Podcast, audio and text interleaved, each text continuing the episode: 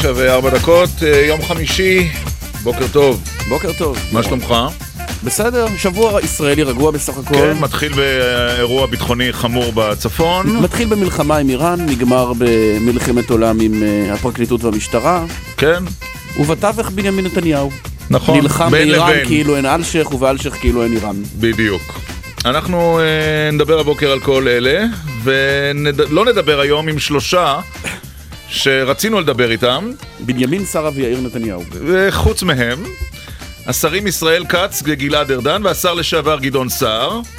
לא כץ, זמינים. ארדן וסער לא זמינים הבוקר. כל אלה שרוצים להיות ראשי ממשלה ולהחליף בבוא היום את בנימין נתניהו, רצינו לשאול אותם שאלה אחת פשוטה, אם יש להם עמדה לא, בעניין. להם- תראה, מה שיפה שם זה שהמורא הוא דו צדדי, הם הוציאו הודעת גיבוי לנתניהו, אבל הם לא רוצים אה, להגן על המשטרה מפחד זעמם של הליכודניקים, הם לא רוצים להגן על נתניהו בגלל שהם אה, כנראה לא רואים סיבה לעשות את זה. ולכן, ישראל כץ, גלעד ארדן וגדעון סער לא יהיו ידברו. הבוקר, לצערנו. אבל יהיו כאן סוקרים, עיתונאים, פוליטיקאים לשעבר, שרי. אוצר, משפטנים. ואני רוצה לשאול אותך לפני שנעבור למרואיין הראשון, להציג לך ברשותך אה, שני תסריטים. תגיד לי למה אתה יותר מתחבר. לשני. רגע, התסריט הראשון, היועץ המשפטי לממשלה אביחי מנדלבליט מודיע שמכיוון שהעננה רובצת מעל ראש הממשלה, הוא, מנדלבליט, מפשיל שרוולים, דוחה עניינים אחרים ומקדיש את כל כולו לקבל את ההחלטה בשני תיקי נתניהו, כדי שהחלטתו תהיה מהירה, אפילו מהירה מאוד. והשנייה? והתסריט השני, השני. היועץ המשפטי לממשלה אביחי מנדלבליט מבקש מהמשטרה שיעורי בית, השלמות חקירה שעל פי הערכה יימשכו לפחות חודשיים או שלושה חודשים, לא פחות. הוא יודיע על הראשון ובפועל יקרה השני. אוקיי, אני הייתי הולך רק על השני ניפגש ומוותר על הראשון. ב-2019. זו המשמעות. 2019. לפחות. 2019 תהיה שנה מאוד חשובה עם בחירות ועם אה, ועם הכרעה. הכרעה סופית של היועץ המשפטי לממשלה, באיזשהו שלב ב-2019. דקל סגל כאן בגלי צה"ל עד השעה 11, אילן ליאור, אה, הילה פרץ, שירה אזרף, ישי לביא ויובל פלד, אלה האנשים שעושים איתנו את מוטי התוכנית. זאדה וישי. אליהו בירושלים. מתחילים.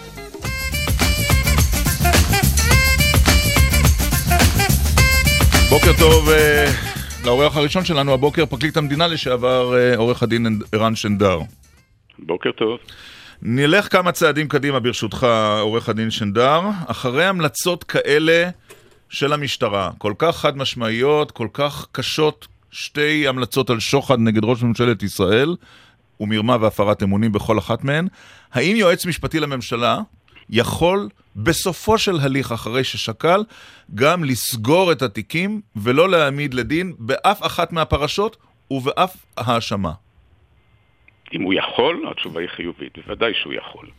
זאת אומרת, אם הוא מתעלם מרעשי רקע ומסתכל על uh, הראיות עצמן ומגיע לכלל מסקנה שהן uh, לא מגבשות uh, סבירות להרשעה, ודאי שהוא יכול. אתה שואל אותי על הסבירות שזה יקרה, שואפת לאפס. או, מכיוון למה? שאני, מכיוון שאני לא זורק את uh, המלצות המשטרה לפח, ואני חושב שיש להם משקל לא uh, uh, לכשעצמן, אלא יש מי שגם במשטרה ניתח את 80 ההודעות, או uh, 180 הפעמים, 180 ההודעות מתוך 80 האנשים, uh, יש שם עורכי דין, יש שם ייעוץ משפטי, והם הגיעו למסקנה שהדברים הם מגיעים כדי עבירות פליליות. אבל כמאמר יכול הפרסום... מאוד להיות, כן. יכול, כן, יכול כן. מאוד להיות שהעבירות הפליליות ישתנו, במקום שוחד זה תהיה הפרת אמונים. אם אתה שואל אותי אם יש אפשרות שיסגרו את התיק, אפשרות כזאת תיאורטית קיימת, עם קו מתחת למ... לתיאורטי. אבל, אבל מעשית אה, אנחנו זוכרים שכבר בלא מעט מקרים של ראשי ממשלה המשטרה הלכה בכל הכוח, לפעמים אפילו פרקליטת המדינה עיין ערך האי היווני, ובא זה היה במקרה המשפטי אחד. של ראש ממשלה מכהן, אריאל שרון. נכון, אבל לא, אבל זה גם קרה בהקשרים אחרים, ובא היועץ המשפטי לממשלה, ובום, סגר. אז כיוונתי לדעת גדולים, אני אמרתי שזה אפשרי. אם אתה שואל אותי, לפי מה שאנחנו יודעים היום, הרי עכשיו אה, מתקיים שיח ציבורי, נכון. וראש הממשלה אפילו עורך אה, כמעט שימוע ציבורי כשהוא מנתח את התיקים, אפילו כשאני מאזין רק לו, אני אומר שהסבירות שלא יהיה כאן כתב אישום היא קטנה. אבל שמ, שמענו, בוא שמענו נשמע אתמול... אותו, אה, אתה יודע מה? בוא נשמע אותו. את ראש הממשלה בהקשר הזה. גם הפעם הדברים יסתיימו בלא כלום. ההמלצות ששמענו היום פורסמו כבר לפני למעלה משנה, ומאז הן מוחזרו שוב ושוב, אין ספור פעמים. להמלצות הללו אין מעמד במשטר דמוקרטי. מה אתה אומר על הסיפה? אני אומר שיש להם מעמד כאלה, הן לא מחייבות, הן אה, מצפן שראוי שייבדק, ראוי שתשמע הדעה הנוגדת, ובסופו של דבר, אחרי uh, הפריה מחשבתית ובדיקת הראיות וחזור ובדוק, uh, מגיעים למסקנה. אני אומר עוד שאי אפשר לטעון מצד אחד ביום אחד, וזה ביום פרסום ההמלצות, שהוא התערב בערוץ 10, ואני לא מדבר כרגע לאיזה כיוון, ועשה דברים נוספים, ולמחרת אה, לספר כמה מילצ'ן קרוב אליו וחבר, וחברות כזאת לא הייתה מעולם. כן. אה, אין לי הסבר אם יש חברות כזו, לא, מדוע הוא לא פסל, פסל אז, עצמו. אז הנה, ההסבר ולא... של, אז הנה ההסבר של בנימין נתניהו, תתווכח איתו. Okay. הוא אוקיי. אומר ככה, זה נכון שהוא חבר שלי, אבל לא טוב להיות חבר של בנימין נתניהו. כי אם אתם מסתכלים אחורה על 20 שנות כהונתי המיניסטריאלית בראשות הממשלה, בהפסקות קצרות, אז אני פעלתי ברוב מוחלט של המקרים נגד החברים שלי, ובכל מקרה אני אדיש לזה שהוא נתן לי סיגרים. יש איזה, זה קביל מבחינה משפטית? אני לא אתווכח איתו, אני עונה לך אה, שמצב של ניגוד עניינים אסור להיקלע לתוכו.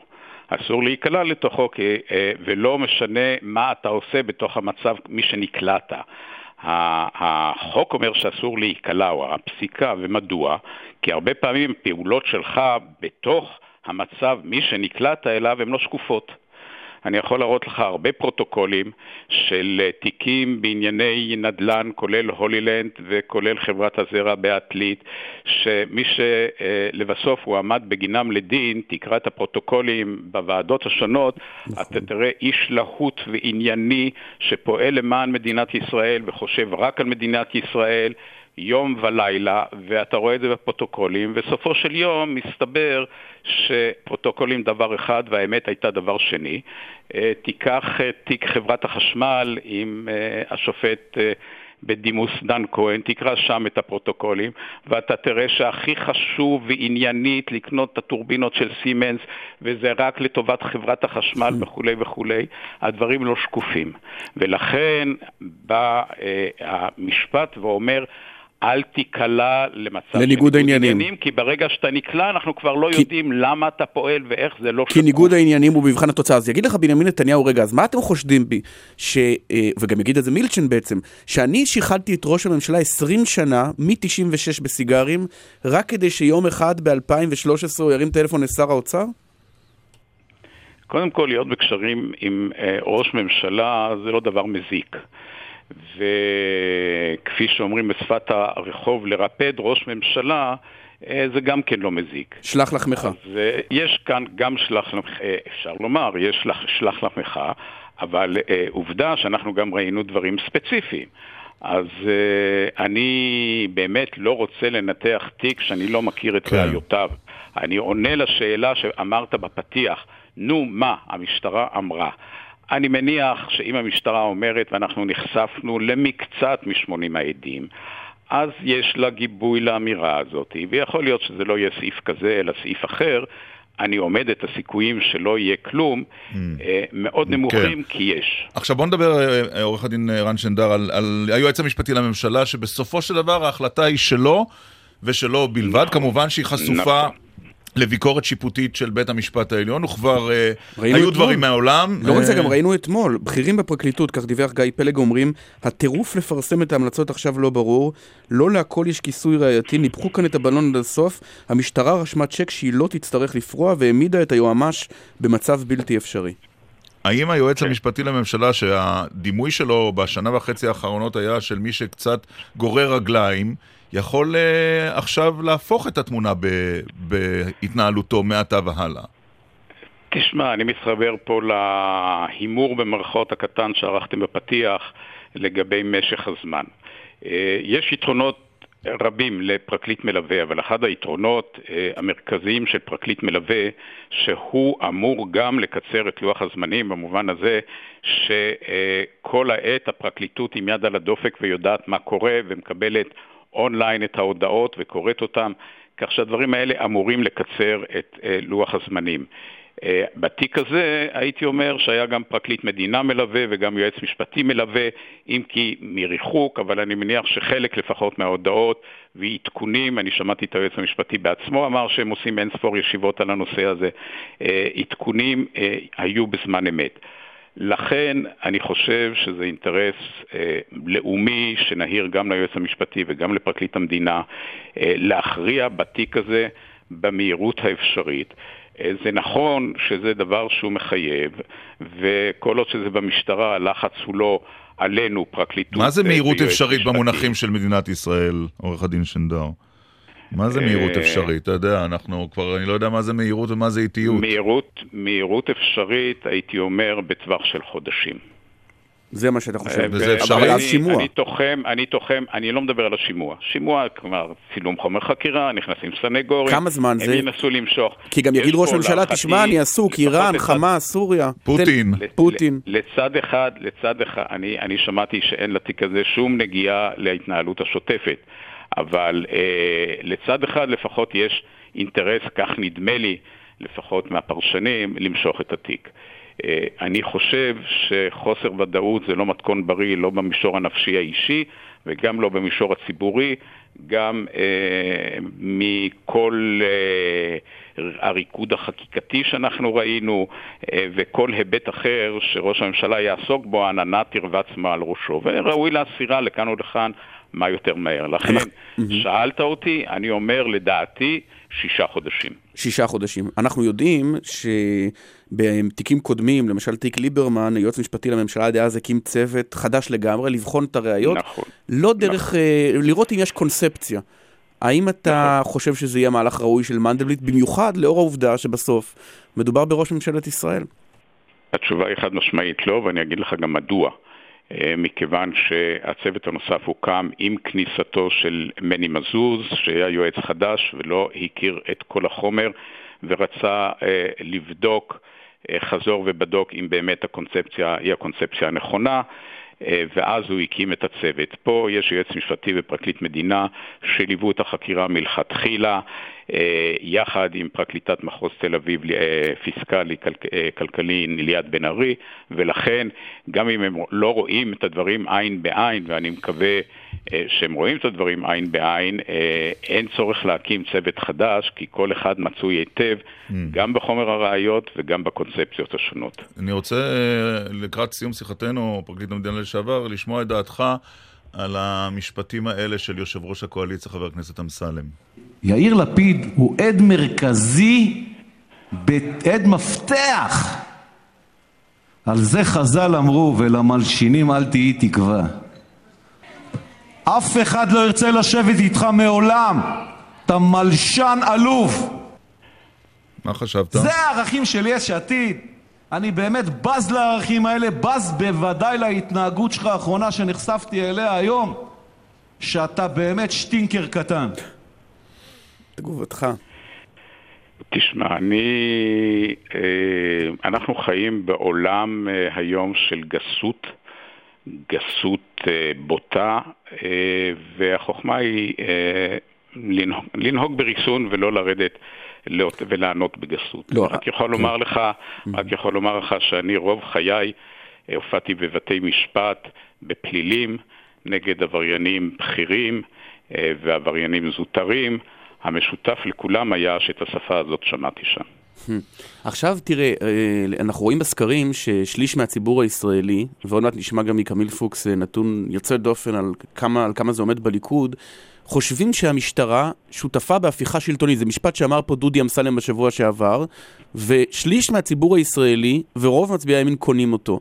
ואני שואל אותך, אוקיי, אז, אז, אז הימין, אולי חלקים ממנו פועלים אה, באופן ציני נגד רשויות אכיפת החוק, אבל האם למשטרה ולהתנהלות שלה אין גם חלק בתחושת חוסר האמון הזו?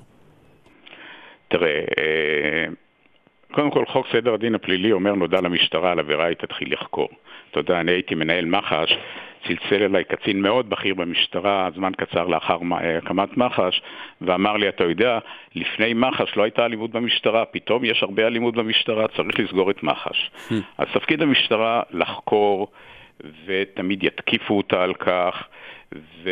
אבל הנתונים האלה צריכים להדיר שינה מה... אם אתה שואל מה... אותי, כן. שנייה, אני לא מתחמק, אני לא מתחמק מהסיפה לשאלה שלך, אם אתה שואל אותי שנע... אם נעשו שגיאות, נעשו שגיאות, כן. אה, ואם אתה שואל אותי אפשר לא לעשות שגיאות, בספק בעיניי. אבל למשל את הריאיון האחרון של המפכ"ל, בוא נגיד, הייתי מסיר מהפרוטוקול אם אפשר היה להחזיר את הזמן אחורה. כן, אבל זה הרבה יותר מזה, המפכ"ל גם טוען טענה קונספירטיבית מופרעת שראש הממשלה ואנשיו סוחרים חוקרים פרטיים ולא עושה עם זה כמעט שום דבר. אז מה, מה אנחנו אני- בעצם מצופים לחשוב? אני לא שמעתי מהמפכ"ל שהוא אומר ראש הממשלה ואנשיו, אני שמעתי שהוא אומר אה, אנשים שקשורים לחקירה. לחקירות נתניהו, אז מי זה? זה שרה? שקשורים לחקירות נתניהו. אה, עכשיו אתה יודע, בדברים האלה הייתי שם. ובדברים האלה אני מניח שמה שקורה זה שיש לך מודיעין, ומישהו בסביבת ראש הממשלה אומר, מי זה החוקר הזה? מה, מה, כן, מי, אבל מה יודעים נפשך? עליו?" אם זה דרמטי צריך לחקור, אם לא, אז למה מתחיל להזכיר? לשאול שאלות. שנייה, אתה יודע כמה ידיעות מודיעיניות יש שלא חוקרים אותם כי הם לא מתגבשים לכלל אה, ראיות או ראשית ראייה. נכון, אבל אני לא מכיר. הרבה חומרים המון. שלא מבשילים עכשיו- לחקירה ואז הולכים איתם לעובדה בדרמטיות ומספרים שראש הממשלה. מפעיל חוקרים. תשמע, אני לא הייתי בעובדה, ואין לי שליטה על מה שנאמר. נכון. אני רק יכול לומר לך ולנסות להסביר שבזמנו, לפני עובדה, הוא יצא פומבית עם האמירה הזאת, מתוך הנחה שלי אה, לגדוע את הטרנד הזה באיבו ולפני שזה יתפתח ויצטרכו לחקור ותהיה לנו עוד פרשייה. הבנתי שזה הצליח, אבל עכשיו אלה שדורשים חקירה וכולי, בוא לא נהיה תמימים ונאמר שיש לזה גם היבטים פוליטיים של ניגוח. פרקליט המדינה לשעבר, אה, עורך הדין רן שנדר, תודה רבה לך על השיחה הזו. בוקר טוב וסוף השניים. ומי ש... אחד החוקים שמעוררו עכשיו תשומת לב וזכו גם לכינוי חוק מילצ'ן, אה, בעצם נחקק ב-2008 בממשלה הקודמת הקודמת, ומי שהיה אז שר האוצר הוא אה, רוני בר-און. שלום, בוקר טוב לך. בוקר טוב ירון, בוקר טוב עמית ולמאזינים. איך אה, הגיע חוק מילצ'ן להיות, להיות חלק בלתי נפרד מספר החוקים של מדינת ישראל? קודם כל אני לא יודע מי המציא לו את השם חוק מילצ'ן, אני לא מכיר את מילצ'ן, פגשתי את מילצ'ן פעם אחת בענייני ערוץ 10, גם לא בארבע עיניים, אלא יחד עם אה, שותפיו מיימן ולאודר. הם ביקשו כסף, הפגישה לא התארכה יותר מדי זמן, הם יצאו, כפי שאתם ודאי מבינים, בידיים ריקות. החוק הזה... שחוקק כשאתה היית בעצם- שר אוצר. כן, כן, כן. הורתו בעצם, במה שנקרא בסביבות 2007. אה, הכוונה אז הייתה שלנו להקים אה, מרכז פיננסי אזורי מהסוג אה, שראינו בעיניים כלות מקנאה בסינגפור. אני נסעתי אז כמה פגישות בעולם ושמעתי שבשווקי ההון מדברים עברית שבתור שפה מובילה, בהתחשב בעובדה שאנחנו לא מובילים באוכלוסיית העולם, משהו בסגנון ההייטק. ואז אמרתי, אם אנחנו טובים בהייטק, למה לא נעשה ב... בשוק הפיננסים? והתחלנו לבנות את הרעיון. מסיבה פשוטה, כי יהיו שיגידו לך, זה בעצם בניתם פה מקלט מס. אתה יהודי, קבל פטור מדיווח על מיסים. אה, עמית, שנייה אחת, אני מכיר את הטענות ואני אתמודד איתן. ואז התקדרו השמיים עם המשבר הבינלאומי הגדול, ואז היה וקטור נוסף שהניע אותנו לקראת החוק הזה, וזה הצורך אה, בכסף. היה הרבה כסף, כסף יהודי טוב מסביב לעולם, וחשבנו שיהיה הרבה יותר טוב אם הוא יהיה פה. וקיימנו התייעצויות, רשות המיסים הייתה לגמרי בעד, וכל הטענות שזה נוגד את אמנות המס הבינלאומיות, אלה דברים שהם עור ופרח. היחיד שהתייעצתי איתו אז, מחוץ לסקטור הציבורי, היה שר האוצר לשעבר, שר המשפטים לשעבר, ומומחה המס הכי גדול במדינת ישראל, חברי המנוח יעקב נאמן. זה נכון, הוא אמר, ואני ידעתי שהוא בא מפוזיציה, כי הוא מייצג יהודים עשירים, הרבה כסף גדול והרבה יהודים עם כסף גדול. אוקיי. אבל הוא נתן את עצותיו, זה עבר לנדסלייד. נכון שמי שהוביל את זה מטעמים טקטיים היה משרד הקליטה, אוקיי. וזה זכה להצלחה גדולה מאוד. אוקיי, עכשיו- הגיע להנה כסף גדול מאוד. אבל לגבי הטיעון, הזה, אבל לגבי הטיעון כן, עצמו, רגע, שנייה. שנייה, רגע, שנייה, עמית. הכסף הזה הרי לא שכב במקפיאים בתוך עופות. הכסף הזה שכב בתוך המשק הישראלי. הוא היה גלגל תנופה גדול למשק הישראלי שעמד במשבר בגבורה רבה. היו השקעות בנדל"ן, והיו השקעות בפיננסים, והיו השקעות... זה כסף שמעולם... כלומר, לא מקלט מס זה לא?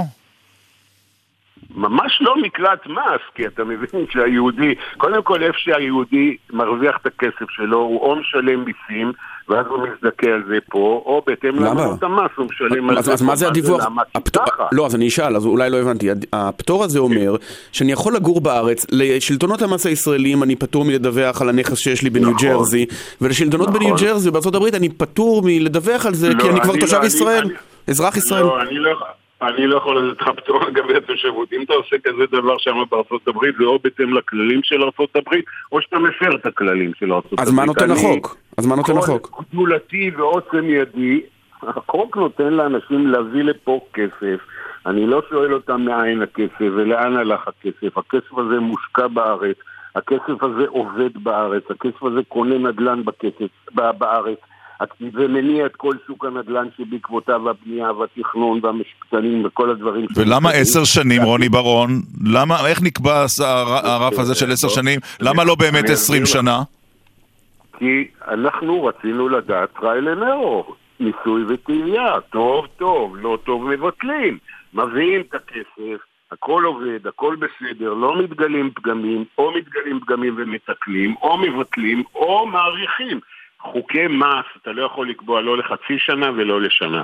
אנשים מתכננים את חייהם לפי חוקי המס. אתה צריך לתת תקופה שהבן אדם מבין, אני עושה מהלך, זה עשר שנים. אז- אבל אתה מחזיק את היד על השלטר. אז לא הבנתי איך זה מביא את הכסף לישראל אם זה לא נותן לי פטור ממס שם. מה היתרון, אני ארנון מילצ'ן, או, או, או, או, או לא יודע, רון לאודר, אני רוצה לעבור לישראל. כי אתה מביא את הכסף הנה, ואני אומר לך, עשר שנים הכסף שלך עובד פה בלי, בלי, בלי, בלי דיווח ובלי מיסוי. זה כבר מכניס אותך לפה בלי שזה מיסוי, כדאי לך גם לבוא בלי, הנה. גם בלי מיסוי? גם בלי מיסוי? כן, גם.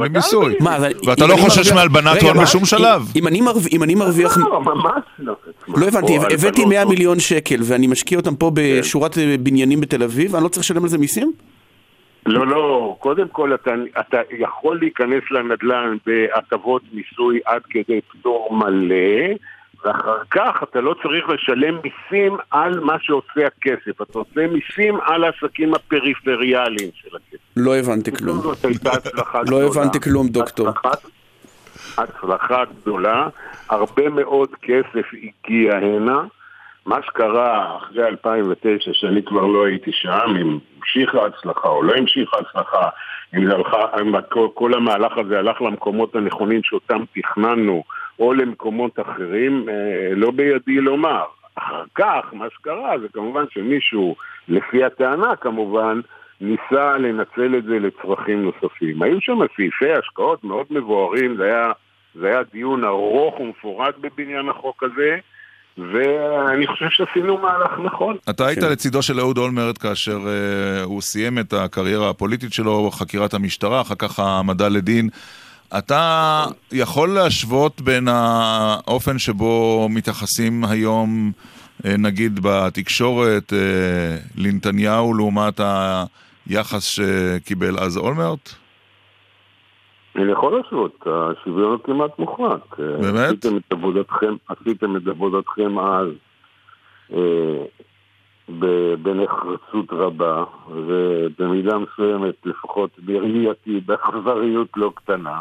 עשיתם את עבודתכם, גם היום אה, עושים העיתונאים את עבודתם. אה, כן, אז היה לי יותר קשה לראות ולשמוע את זה, באופן אישי. כן. אבל אני לא חושב שיש הבדל. בתגובות להערכתי יש הבדל. תכניס אותנו לחדר, אני, אני יכול לשים, כן. אני יכול לשים קו מאוד ברור בין מה שאמר אולמרט על החוקרים שלו ועל uh, מערכת הפרקליטות בין שהיה בתפקיד ראש הממשלה לבין שהוא עזב את התפקיד. אני זוכר ימים אחרים, אבל אם אתה אומר... כן. ככה אני חושב. קח אותנו לחדר לרגע שבו ראש הממשלה מבין שהסיפור נגמר והוא צריך ללכת הביתה. אה, קודם כל, תראה, החדרים האלה זה רצף של חדרים. תראה, אה, ל- ל- לאולמרט, ככל שאני אה, ראיתי, ולנתניהו, אה, כפי שאני מתרשם, הם שני הפכים במובן של אה, קור הרוח לשלוט בסיטואציה ולחלק את הקשב.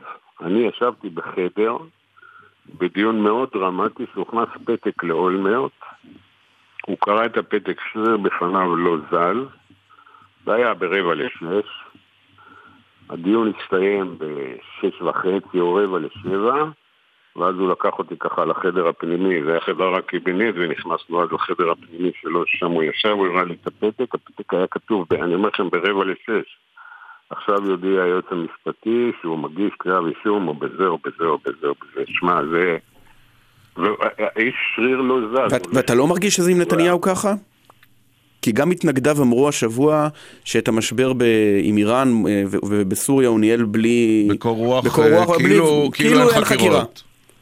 יכול להיות, יכול להיות, אני לא אומר כלום, אבל תראה, בוא, אני אגיד לכם מה, מה אני חושב, איפה טעה נתניהו. נתניהו מתח את המשוואה, זה אתם או אני, לקצה שהוא מסוכן, כמובן לנו כאזרחים ולמדינה וכמובן למשטרה, אבל בעיקר לא. מהזירה הזאת שנתניהו תחם אותה בכמה ימים האחרונים, בין שני המתמודדים, ברור שאחד לא יוצא על הרגליים. עכשיו בהינתן שאני מתקשה לראות את משטרת ישראל לא יוצאת על הרגליים, אז אתה חושב שנתניהו... הזאת, אז אני חושב שהוא עשה טעות לעצמו, טעות גדולה. כמובן ציבורית, אתה ראש ממשלה, אתה לא יכול, זה במובהק אמירה, זה או שלטון החוק או אני. רוני ברון, לסיום... אה, אני, אני, לסיום... אני, זה מצער, אני אומר לכם, אה, גם אם אני לא מגדולי תומכיו של נתניהו, אני מכיר אותו מימים יותר טובים במערכות. ידעתם אה, עליות ומורדות חוץ מהעליות. בעיקר מורדות. כן. כן. איך אתם חושבים אותו דבר? אחד אומר חוץ מהעליות, והשני אומר... נכון, אתה רואה? לכן אנחנו כאן, בדיוק. עם השנים לימדו. אני רוצה... אלוהים, הדמיון הזה הדמיון הזה שעוטף אתכם ברבות הימים. בתוכנית חיים שכאלה, בתוכנית חיים שכאלה תוכל להרחיב, לא, תוכל להרחיב בעניין הזה. אני רוצה לסיום, רוני ברון, לחזור לעניין שבו פתחנו, אה, ארנון מילצ'ן והחוק שברצותו או לא ברצותו כבר נקרא על שמו. האם זו לא בקשה סבירה, אה, עמדה סבירה לבקש שראש הממשלה להאריך את תוקף החוק מעשר שנים ל-20 שנה, אם הוא כל כך מוצלח. מה אתה חושב? אם החוק מוצלח, אה, אה, אין סיבה שלא להאריך אותו. אני חושב שיש סיבה טובה שארנון מילצ'ן, שמגדיר את ראש הממשלה חברו הטוב מאוד, ומגדיר את יאיר לפיד חברו הטוב מאוד מאוד, וגם אקס עובד שלו, mm-hmm. לא יפנה לא ללפיד או. ולא לראש הממשלה בעניין הזה, ובראייתי, כן. אה, גם לפיד לא היה צריך להיפגש איתו על החוק הזה. וגם ראש הממשלה לא היה צריך לדבר איתו. מה, כשיש עסקים כזה, אני מבקש פגישה משר האוצר. לא, כי הם חברים, כי הם חברים, אבל באופן ענייני, אם מחר בבוקר יעלה ראש ממשלה, אני מקווה שאי פעם נזכה לזה שהוא לא חבר אישי של ארנון מילצ'ן. ואז אין דבר יציעו, כזה, עמית. בדיוק, ואז יציעו לו את החוק הזה ל-20 שנה. אתה, רוני ברון, תומך או לא תומך? מה זאת אומרת, אני בודק, אני אומר, עשינו חוק לפני עשר שנים, בואו נראה לאיפה הגענו. עשינו, הצבנו יעדים. חוק זה לא איזה גחמה של שר, לא שיהיה כתוב עוד חוק בספר על רוני ברון, על יאיר לפיד או על נתניהו. אתה שם יעדים, אתה אומר, סליחה, אני נמצא פה, אלה ההישגים הנדרשים מהחוק שאנחנו מציעים עכשיו. הגענו להישגים האלה, אנחנו בדרך אליהם, מה צריך לתקן, כן, ואם אפשר להאריך ב-20 שנה ולעשות הסטות קטנות לפה ולפה, איפה שנתגלו פרצות בחוק, בהחלט, למה לא?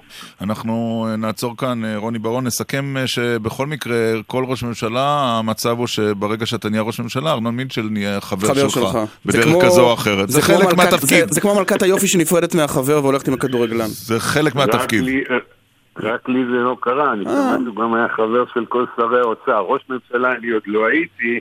אבל הוא היה גם חבר של כל שרי האוצר לדורותיהם. רק בי הוא לא מצא משהו שיגרום לו לרצות להיות טוב, כי אתה לא אוהב סיגרים. כמה חבל. מה? אולי אתה לא אוהב סיגרים. או שמפניה. אני זוכר אותך עם הסיגריות הקטנות האלה, לא, לא סיגרים, זה פחות הקטע. הכל בסדר, אתה, אני, זה, זה מה שהראיתי לתקשורת. הבנתי, אוקיי. מאחורי הקיר. מאחורי הקיר, קוהיבות חיכו. רוני ברון, אה, שר האוצר לשעבר. על חשבוני, על חשבוני. להתראות ותודה רבה. תודה רבה. תודה רבה לך. עכשיו ג'ינגלים, מיד נמשיך. אתם מאזינים לגלי צה"ל.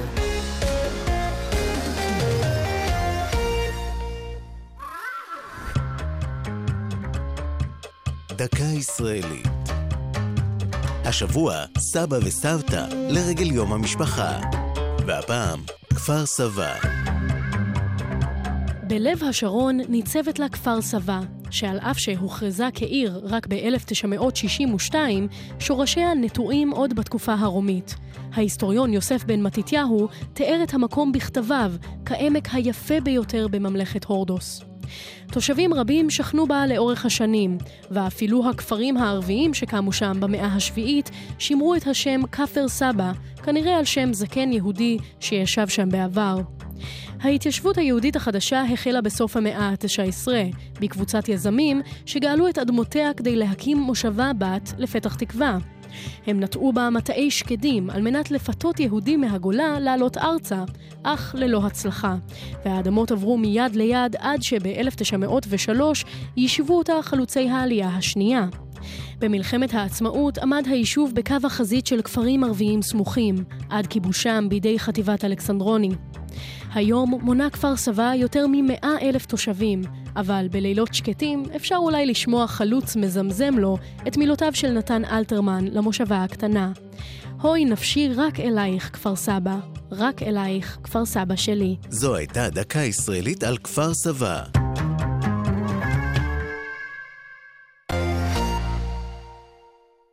אפ אפ אפ, חייל משוחרר, חכה רגע עם הפיקדון בזבזני. צריך להשלים או לשפר בגרויות במכינה? כן. אולי אתה זכאי למימון הלימודים ולמלגת קיום שלא על חשבון הפיקדון. שמור את הפיקדון שלך לדברים אחרים. איפה אני בודק אם אני זכאי? אני שמח ששאלת, אצל היועצים במכינות הקדם-אקדמיות. ותגיד שאנחנו שלחנו אותך. האגף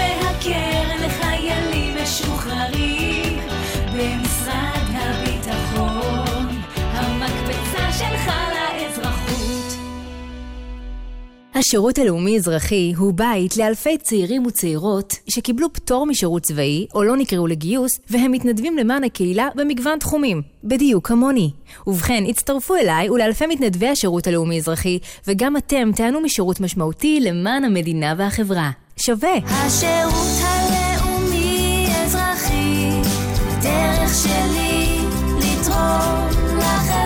מוגש מטעם רשות השירות הלאומי-אזרחי, ncs.gov.il עכשיו בווינר, גמר גביע המדינה בכדורסל. מכבי תל אביב נגד הפועל חולון. היכנס לתחנה, לאתר או לנייד, ותוכל להרוויח. כי אם לא תשלח... איך תיקח? עכשיו בגלי צה"ל, ירון דקל ועמית סגל. שמולי כותב, בר-און, האיש שהצביע פעמיים ובלי למצמץ ניהל בוועדת הכנסת הדחה של חבריו שעשו כמותו הפך למטיף המוסר? בטוויטר. בטוויטר. טוב, אה, אתה רוצה להציג את השניים הבאים? כן, בוקר. טוב לאלדד יניב.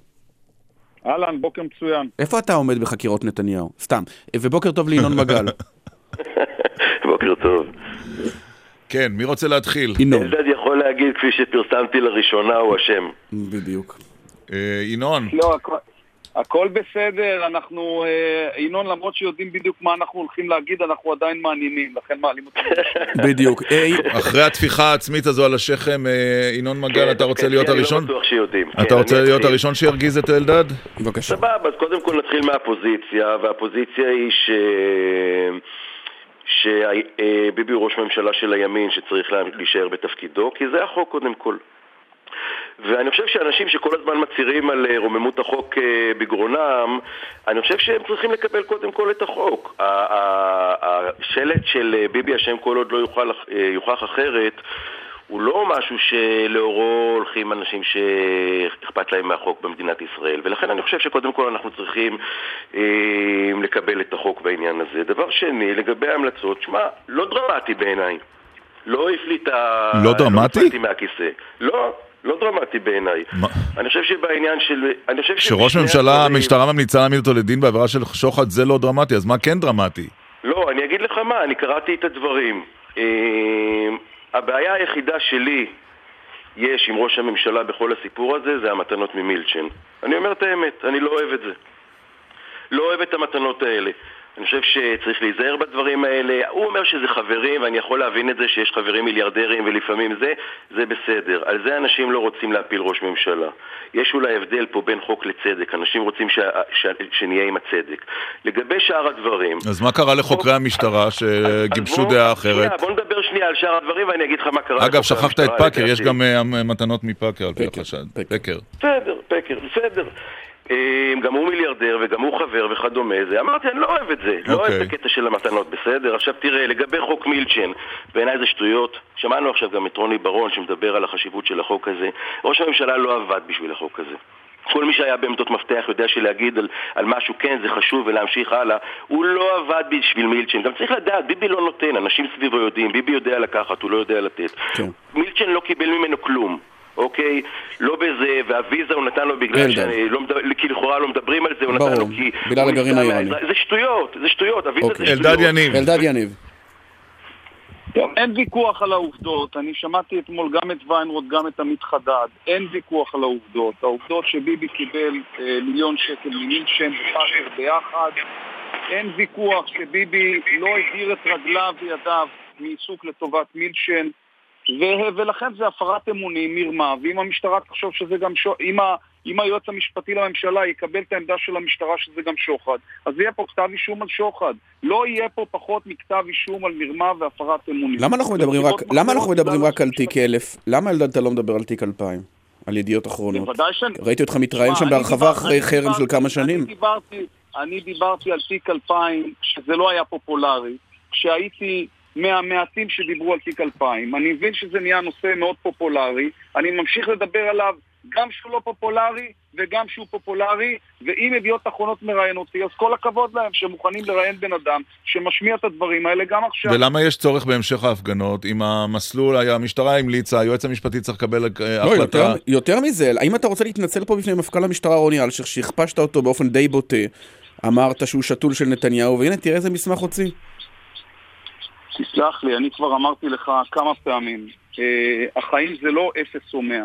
המפכ"ל ראוי לכל גינוי בטיפול שלו בפרשת לא ריטמן, עזוב את ריטמן, לא אתה אמרת שהוא. שתול של נתניהו. ככה נראה שתול של נתניהו? הוא היה שתול ואז. נעקר? אין, אין ויכוח. הרי הוא, אם אתה מאמין לאלשיך, אז אם שמעת את הסיפור שלו, אמר לו ביבי, אני ממנה אותך ואתה תהיה גם ראש השב"כ אם אני אמשיך פה להיות ראש ממשלה. אז זה, זה כבר אין ויכוח. לשבחו ייאמר שזמן לא ארוך אחרי שהוא קיבל את ההבטחה הזאת, הוא שחרר את עצמו מההבטחה הזאת ושחרר את uh, ביבי מההבטחה הזאת. מה לא ברור? זה ברור לגמרי שביבי מינה אותו, כפי שהוא מינה את ראש המוסד, אחרי שהוא שאל אותם שאלה, אם תהיו נאמנים לי, לא אם תהיו נאמנים למדינה. בעניין הזה כבר אין מחלוקת, אתה יכול להגיד שאתה אוהב את זה, שאתה לא אוהב את זה, אבל אין מחלוקת על העובדות. בכל, בכל הפרשות של נתניהו, בכל הטענות נגד אוקיי. נתניהו, טוב. אין ויכוח עובדתי. יכול להיות ויכוח ערכי, יכול להיות ויכוח אם זה עבירה או לא עבירה, אבל אין ויכוח על העובדות, אף אחד לא מתווכח עליהן. ינון. טוב, קודם כל לגבי תיק 2000, אז, אז כמובן, תראו, אם מבודדים, מה קורה פה? לוקחים את הסיטואציה, זה כמו בתחומים אחרים, ומבודדים את הקלטת הזאת, זה באמת דבר מאוד חמור מה שקורה שם. אבל כשאנחנו יודעים כולנו את האמת, אנחנו לא יודעים רק את ההקלטה. אנחנו יודעים מה קרה באמת, אנחנו יודעים קודם כל שמה שתיאמו שם לא קרה, שביבי לא נתן לו כלום, כן? ביבי כרגיל לא נתן לו שום דבר, אז מה רוצה, מה כאילו, מה זה הדבר הזה? אנחנו יודעים שביבי הוא זה שידיעות אחרונות הרגו אותו. ביבי לדעתי הציל את מדינת ישראל מדיקטטורה של עריץ, של נוני מוזס, אני זוכר מה היה פה. ביבי היחיד מכל הפוליטיקה, אפשר להגיד שלא עבד איתו. מה זה, כאילו אני אומר במרכאות מכל הפוליטיקה, גם אני לא עבדתי איתו, הקטן. יש אולי עוד שניים, שלושה, אבל בגדול כל הפוליטיקה הייתה בידיים של נוני מוזס. הוא היחיד שהציל את מדינת ישראל מהדבר הזה, שישלוט פה מי שהאנשים בוחרים בקלפי. אז, לוקחים, אז בס- בסופו של דבר... יעמידו את ראש הממשלה בנימין נתניהו על שוחד בדבר הזה, זה אבסורד לחלוטין.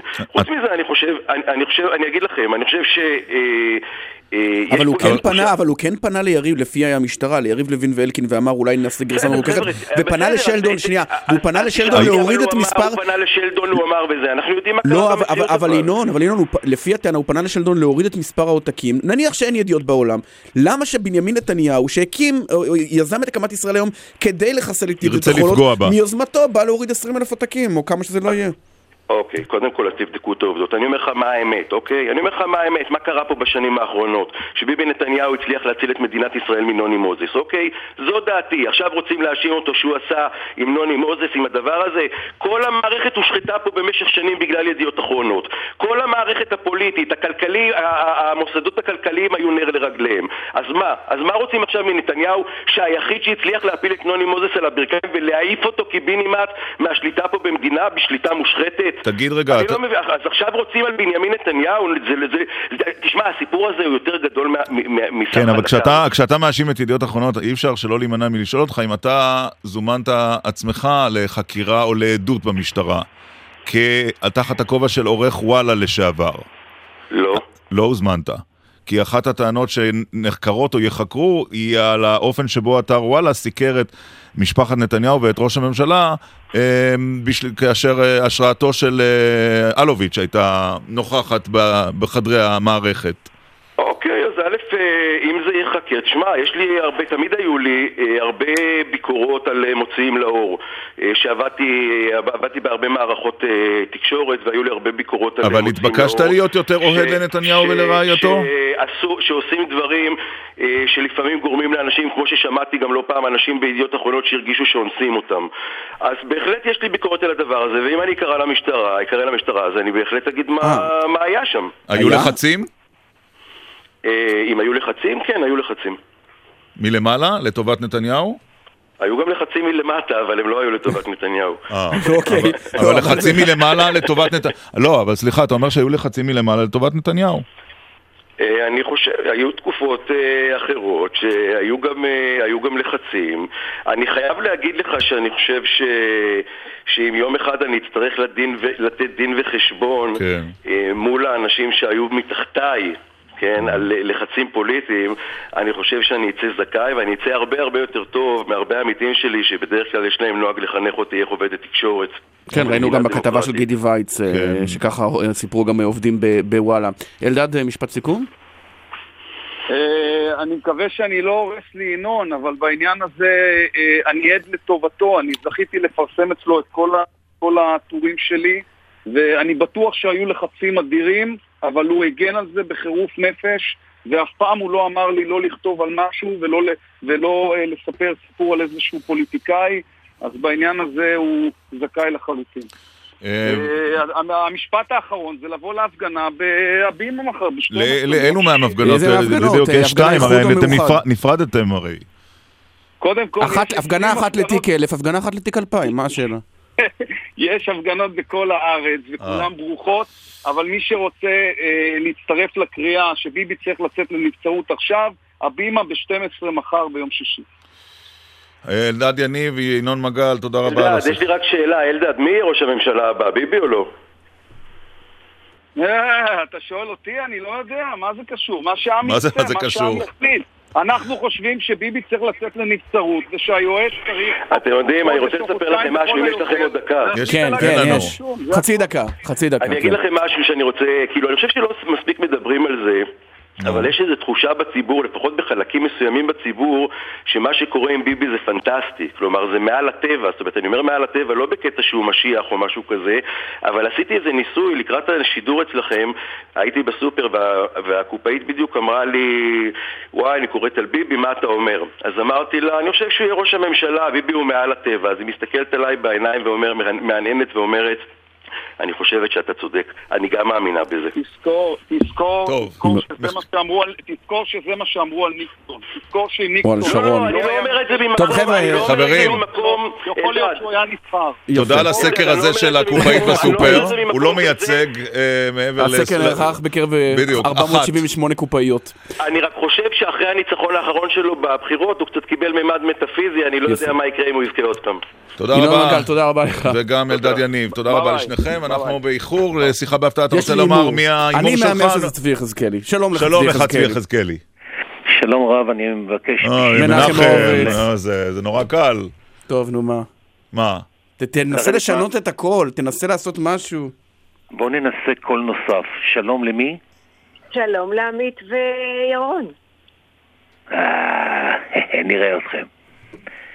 או-אה. אני רוצה לס... רגע, רגע, רגע, מנחם, שנייה. אה, דקה, לא, לא, תן, בואו אני אגיד לכם, אני רוצה לספר לקול למה אתם השני- ביחד? למה שאנחנו ביחד? אנחנו ביחד כי הקול השני אמר לי הבוקר שהוא חושב שירון דקל צריך אה, לקבל את פרס ישראל אה? ביום העצמאות על זה שהוא מחזיק כבר שלוש שנים מעמד פעם בשבוע במשך שעתיים עם עמית סגל. הבנתי. טוב, רגע, בוא, מנחם, תעשה רגע פאוזה למרות שזה תודה, קשה. תודה רבה לך. אה, אני מציע שהקול השני באמת ישמיע עוד כמה דברים, ואם עמית לא מזהה את הקול השני, הוא בצרות. אה, עמית? אז אולי בוקר זה... טוב. קר- אולי קרן מרציאנו. שלום.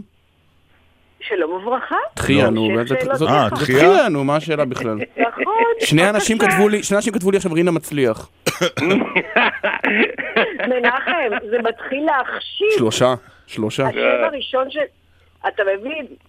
איך חגגו אה, במשפחת הורוביץ את יום. האהבה ויום המשפחה? כנראה. כנראה שזאת הסיבה שבחרו וביקשו ממני שגם אני אעלה לשידור. אז ספרו אז מה יש לנו. לך לומר, תחייה? דברי. את עכשיו גם מופיעה ב- בפין, ראיתי לפחות פעם אחת שהופעת עם אה, מנחם ב- אה, כן, בתוכנית ואחרי חשוף. הפעם הראשונה הבינו שאני עלולה להפעיל עליו, אז אה, ירדתי. לכן בפעם השנייה אנחנו קיבלנו חלילה, החלטה לרדת. כן. חלילה לי. מה אתה אומר, מנחם? זאת הסיבה שבפעם השנייה נתתי הוראה לגידי ולחבריו שזאת הפעם השנייה והאחרונה, כי בפעם הרביעית אני פשוט אחתוך סלטים בקריית שמונה ביום חמישי והיא תופיע במקומי. תחייה, רק תסבירי לנו, איך קיבלת את זה, את ההופעות הראשונות שבהן בעלך מתחיל להזכיר אותך בשידור ולהפוך אותך ל running gag? תראה, מה לא עושים בשביל רייטינג? פרנסה. קיבלתי את זה בסדר גמור. תשמע, הדבר היחיד שהטריד אותי זה שאנשים לקחו ברצינות את מה שהיו בעצם דחקות פנימיות שלנו, אתה מבין? אז אה, מה, באמת, את אה, קיבלת את היהלום של שני מיליון דולר? את, אתה יודע, זה התחיל באיזשהו מקום אה, להלחיץ, אבל אז קצת מיתנתי אותו. אבל זה, זו תופעה מאוד מעניינת. לא, אבל את- הסיפור אבל את עסקת כל החיים תחייה ב- ב- בכלל במשטרה, באגפים היותר אפלים של החברה הישראלית, מהצד שכמובן מנסה למגר אותם, ופתאום כל ערב בחמישה לשמונה, כל ערב תחייה ותחייה ותחייה ותחייה. זה, הקטע הנחמד, אתה יודע, הקיצוניות השנייה, וכנראה שזה חלק מה שהציבור אוהב, זה הצהובון הזה, זה ה... לא רק הציבור, להיכנס- גם ארץ נהדרת, כזכור לכולנו, הלכה על זה, הנה הקטע.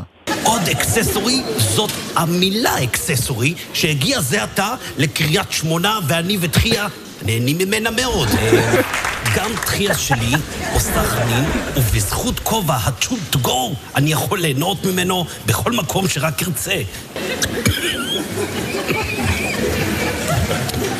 הקישקה לא עובר בקש.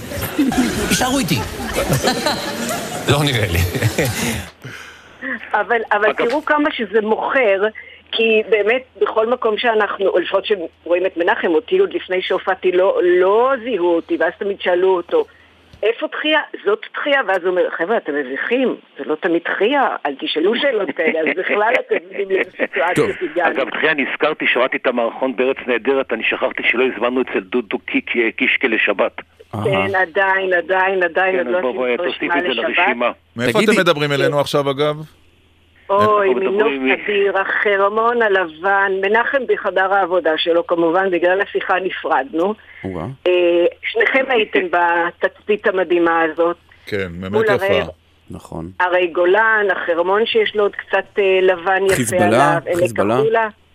חיזבאללה, כן, רוצים? בואו לסיור. הנוף הקסום של החרמון וחיזבאללה. אבל אה, תחייה, תגידי, אה, אנחנו פעם בשלושה חודשים בקביעות רואים ידיעות בעיתון אה, שמוצע למנחם הורוביץ מטעם ראש הממשלה להיות ברשימת הליכוד, שהוא שוקל אולי להתמודד על מקום בכנסת, היה שהציעו גם לו את פעם התפקיד רשות הזה. עיריית קריית שמונה, רשות עיריית שמונה. בעבר הרחוק. מה, זה אמיתי, זה לא אמיתי, זה נשקל, השאלה זה לא לתחייה. נשקל? תחייה.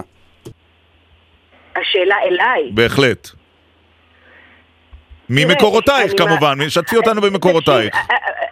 זה, זה, תשמע, זה חלק מהדברים ש, ש... הרי העלו אותנו בגלל יום המשפחה, יום האהבה, תקראו לזה מה שאתם רוצים, זה יום רודף יום הרי. אה, זה חלק מהדברים שבזוגיות שלנו. אה, אה, יש, אה, אתה יודע, הפרדת כוחות. מנחם, אה, אני מאמינה שהדברים שנאמרו הם דברים אמיתיים.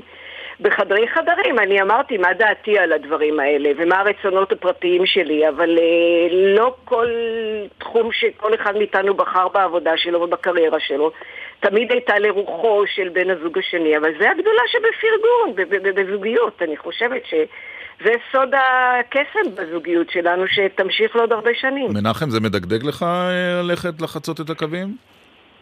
אה, האמת היא שכן, ואתה יודע שזה גם לא חדש, אני אה, בהחלט רואה את עצמי בעתיד בתור פוליטיקאי. הייתי שמח מאוד שתחייה הייתה אה, מצטרפת לנוף הפוליטי של העיר קריית שמונה. היא שגרירה נאמנה מאוד של העיר הזאת, גם כשהיא פה וגם כשהיא עושה את עבודתה מחוץ לעיר. אז אני חושב שהשילוב הזה יכול להיות לקראת מערכות הבחירות הבאות. השילוב הזה יכול להיות מאוד מעניין ומאוד מרתק. ועכשיו מאוד ברצינות. מאוד מנסה- ברצינות. ברצינות. ברצינות, אני אומר, אני באמת... אני אומר ככה, זה מה שהוא חושב, אני, אני, אני דווקא חושבת ששילוב כזה הוא קטלני לגמרי. במובן ה... כן. למה לא? אה, השר לפיתוח אזורי אמר לפנה, פגש הבוקר את ראשת העיר קריית שמונה. תגידי, מה רע זה בשילוב בערך הזה? שלפני 30 שנה רצית שאני אתמודד על להיות מפקדת תחנת קריית שמונה, ואז אמרת, מה רע? מפקדת תחנת קריית שמונה דיווחה לכתבנו בצפון מנחם אורי. בדיוק. אגב, זה על פחות מזה- על פחות מזה הם מעמידים לדין היום בישראל. תיק 5,000. בדיוק.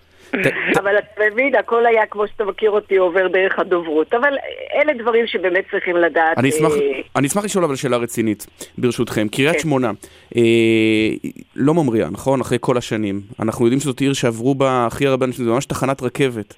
למה העיר הזאת עם הנוף הקסום, שנמצאת לא כל כך רחוק מהמרכז עם הכבישים החדשים, לא מצליחה להמריא? אני אתן לך, אני אתן לך תשובה. נושא עוד, תראה, במשך, במשך באמת עברו כאן למעלה מ-300 אלף אנשים ב-40 השנים שאני גר פה, וזאת אחת הסיבות ש... אה, הסיבה המרכזית הייתה סיבה ביטחונית, אבל תראה, כל עוד ממשלות ישראל לדורותיהן, כולל הממשלה הזאת, לא תבין שכדי שאנשים צעירים, כמו הילדים שלנו לדוגמה, יישארו בקריית שמונה ולא יעזבו, צריכים להקים פה בסך הכל מפעל אחד עתיר ידע. כן. ואני אומר לך שהרבה מאוד חבר'ה צעירים בני קריית שמונה והרבה מאוד חבר'ה צעירים יישארו שם. יישארו בקריית שמונה. מנחם, יש לנו 40 שניות, וארבעה אנשים מאזינים כבר ביקשו ממני לשאול את חייה כקצינה לשעבר, מה דעתה על המלצות המשטרה? כמו שאתה מכיר אותי, ממש אין תגובה. אני כבר גמלאית, וכל כך נהנית מ... מ- מהדברים שעשיתי, ולהסתכל רק קדימה. ומשום מה חשבתי שזאת תהיה התשובה. אה, מנחם ותחיה הורוביץ. אה, בקומה הראשונה והשנייה בקריית שמונה. כן, אל מול החרמון אל המושלג. מול החרמון והחיזבאללה. שמחנו לשוחח איתכם, שיהיה לכם יום משפחה נעים אה, ושמח. אין כמו משפחת הורוביץ, תודה. לך. חודש. חודש טוב חודש לכולם. טוב, חודש טוב, נכון. כן, מי שנכנס אדר, מרבים בשמחה. ואנחנו נרבה בשמחה גם בשעה הבאה. עם רון יהיה כאן מאוד חולדאי, שמח. ועוד ועוד.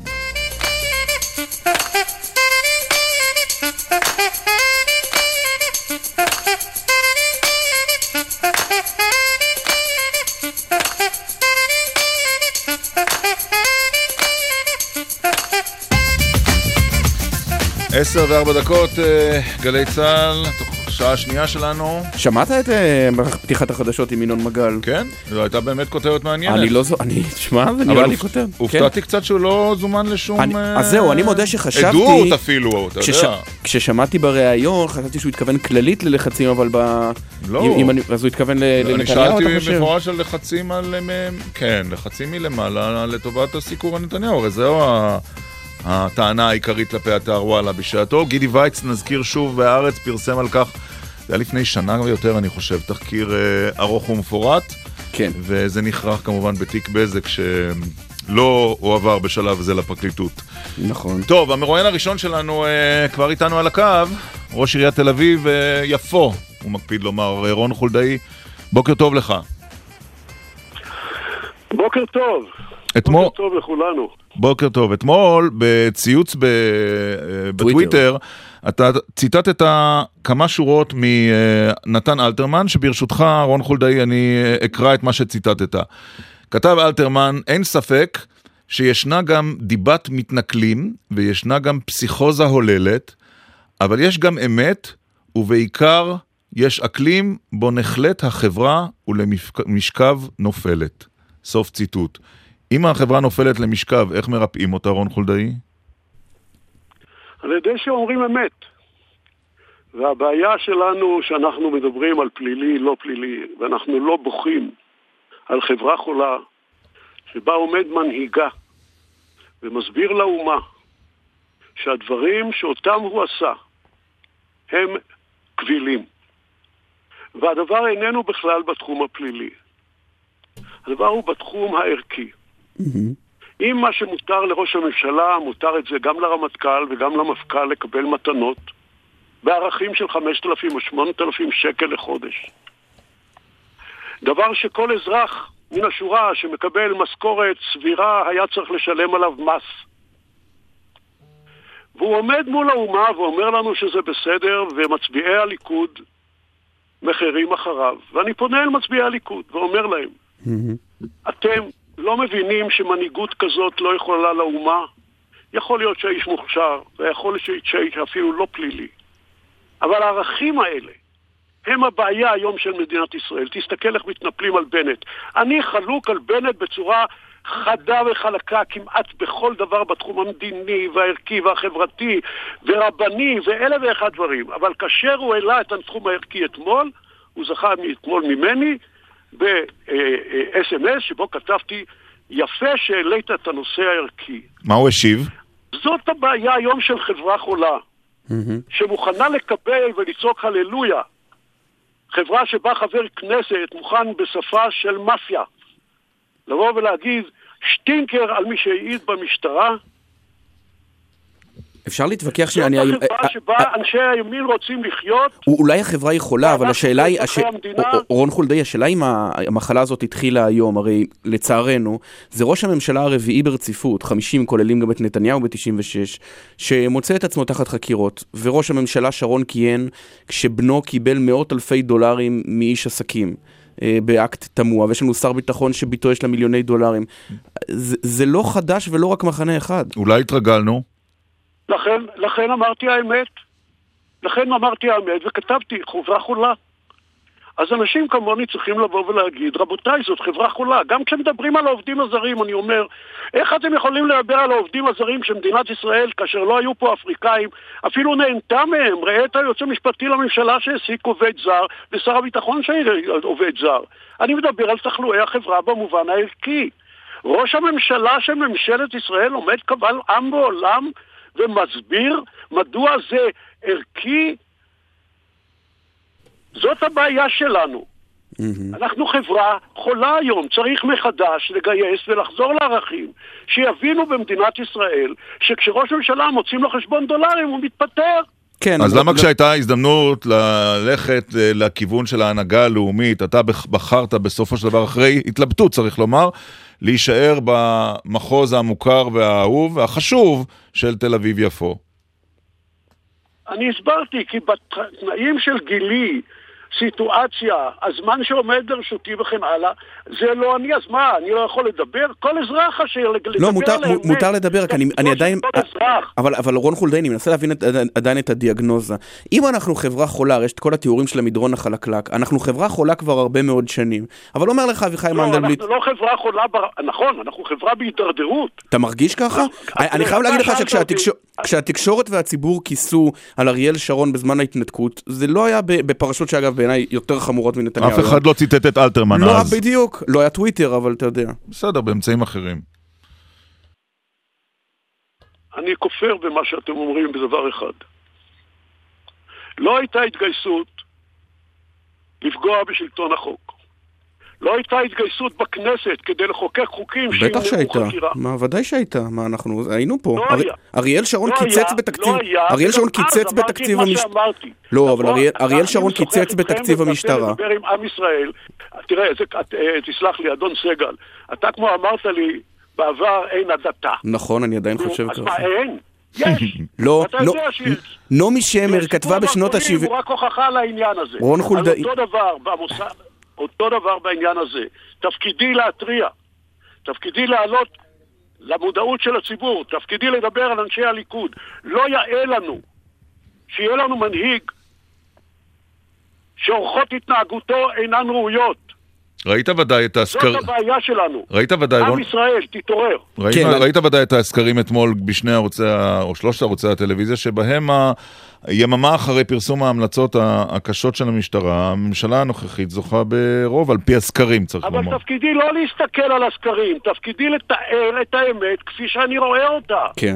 אני, אני חייב להגיד אבל... תפקידי לא לאחרות אחרי ההמון, תפקידי להסתכל ולומר. מאה אחוז, אבל אני רוצה להתווכח איתך גם על ההדתה. רון חולדאי זה חלק זה מהדיון. תפקידנו. חלק מה... וזה מה שאני מצפה ממנהיגים. מאה אחוז, אבל הטענה שלך אומרת שכל הזמן אנחנו, במגמת הידרדרות. אז בוא נתווכח על ההדתה, לא בגלל שההדתה היא חשובה כרגע, אלא רק כדי להראות את זה. נעמי שמר, תושבת תל אביב, כותבת, לא כותבת, לא, לא להתווכח, רק אני רוצה זה לקרוא לך. כותבת בשנות, אני באתי לומר את אחוז. ולומר את האמת שלי, כפי שאני רואה אותה. אני מקבל, אני רק רוצה... ולא לחרות אחרי סקרים, אלא לומר לחברה שלנו, רבותיי, אנחנו רואים למנהיגות אחרת. אין לי, אני לא מנסה לשנות את דעתם של אנשים בימין ושמאל. אני מנסה להסביר שמנהיגות צריכה להיות דוגמה אישית. נכון. כותבת נעמי שמר בשנות ה-70, שנות ה-70, כל מיני גברתנים ובעלי גוף, שרירנים ואמיצי כוח, נוהגים בעת האחרונה להפגין חששות כבדים מנשוא. אני פוחד שילדיי לא יוכלו לנסוע לים בשבת לחש של אוזנים אחת מהולל. אני פוחד שילדיי יחבשו כיפה התוודה במצח מקומת גיבור השכונה. אני פוחד שאצטרך להניח תפילין, אמר בפנים חברות מדריך הג'ודו של הילד. זאת אומרת, האם יכול להיות שאנחנו, ב- כל אחד במאבקו הערכי שלו, ואני לא מזלזל בו, קצת רואים צל הרים כהרים וגם משתמשים בזה. רואים שחורות. האם, האם, האם המאבק על האמת, על טוהר מידות, מתחלק בין חרדים ובין חילונים או שמאל וימין? אני לא עוסק בשמאל וימין, אני לא עוסק בחרדים. אני עוסק אך ורק, באמת, בטוהר מידות, במנהיגות, בניקיון כפיים. על זה אני מדבר. אי אפשר אבל שלא לא, להתייחס לעובדה שהמחנה שאליו אתה משתייך, רון חולדאי, לא הצליח בשנים האחרונות להצמיח מנהיגות שתיראה לציבור כאלטרנטיבה אלטר... אטרקטיבית למנהיגותו של אתם נתניהו. רוצים עכשיו להיכנס לענייני, אתם רוצים עכשיו להיכנס לענייני דומה. המחנה של, המחנה של הס- המרכז שמאל לא היה בשלטון הרבה שנים. וכתוצאה מזה לא היו לאנשים בתפקידי מפתח כדי להתבלט. ולכן, לכאורה שואלים כן. מי ומי. נו, וכשהליכוד עלה לשלטון ב-77, היו לו אנשים מנוסים. שמחה ארליך נראה כאדם שמתאים להיות לא, שר לא האוצר. ניהל בחיים את, את, את, שום דבר מיניסטריאלי. אני חייב לשאול אותך על שחיתות שיש אצלך, לפי, לכן- לפי החשד, לכן לא אצלך השאלה חלילה אישית. בדמוקרטיה איננה המי, אלא על העיקרון. נכון. לא אלא אז, הנה, אז הגמה. הנה הדוגמה ליישום. ארנון גלעדי, סגנך, חשוד עכשיו בפרשת דוד ביטן. האם אתה יכול להצהיר... ארנון גלעדי איננו סגני, ארנון גלעדי איננו סגני, יש לו תואר טייטל בלבד של סליחה. לראש העירייה. משנה לראש אין העירייה. לו שום תפקיד מ- ביצועי בעירייה. הוא משנך, האם אתה... הוא, הוא בסך הכל חבר מועצה. אז למה לא תפטר אותו? שחשוד. תפטר אותו. תודיע שאתה לא יושב איתו. אני לא יכול להודיע שלא יושב יותר מפני שהוא נבחר על ידי הציבור. נו, גם נתניהו. אני מדבר על... אני, אני אמרתי שעכשיו... אני אומר שנתניהו היה צריך להתפטר, גם ארנון גלעדי... דרך אגב, ארנון גלעדי עוד אין כלום, הוא בסך הכל נחקר. אפילו אין המלצות. וכשיהיו? אם יהיו המלצות להעמדה לדין, אתה חושב שהוא צריך לעזוב? זאת ברמה. הערכית, ברמה הערכית. ברמה הערכית לדעתי כן. יפה, יש כותרת. אוקיי. טוב, רק ש... שתי שאלות זה לסיום. לא כותרת, זה כותרת, זאת הצהרה. הצהרה, שאתם לקחתם שיחה ערכית ושיחה עניינית, ועכשיו אתם אומרים, יש לי כותרת. לא, לא, לא. כותרות. כותרת לא במובן... רגע. אני, מעל ראשיכם, לא. אומר את הדבר הבסיסי.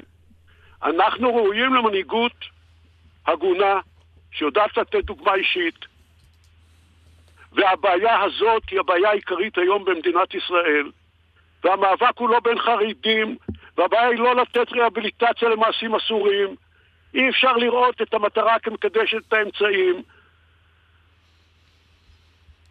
ולכן חשוב מאוד שנבין שהדוגמה שנותן לנו ראש הממשלה היום בהתנהגותו, כפי שהתבררה בהמלצות המשטרה, היא כשלעצמה, דרך אגב, הלוואי, אני אומר עכשיו ל- ל- למנהיגנו, לראש הממשלה, תגיע, אני אומר למשטרה, תגידו איתו להסכם. תגידו להסכם ש, ש, שילך, שיתפטר ושלא יעמידו אותו לדין. כן, כן. אני מתבייש למרות- כאזרח מדינת ל- ישראל, ל- מתבייש כאזרח מדינת ישראל, אם יעמוד עוד ראש ממשלה למרות לדין שנו, מה לעשות, זה כמו שאמר ההוא, אז אה, יש הטרדות, אני אסגור את מח"ש. אה, אם הוא צריך לעמוד לדין, שיעמוד לדין, אם לא, אז לא.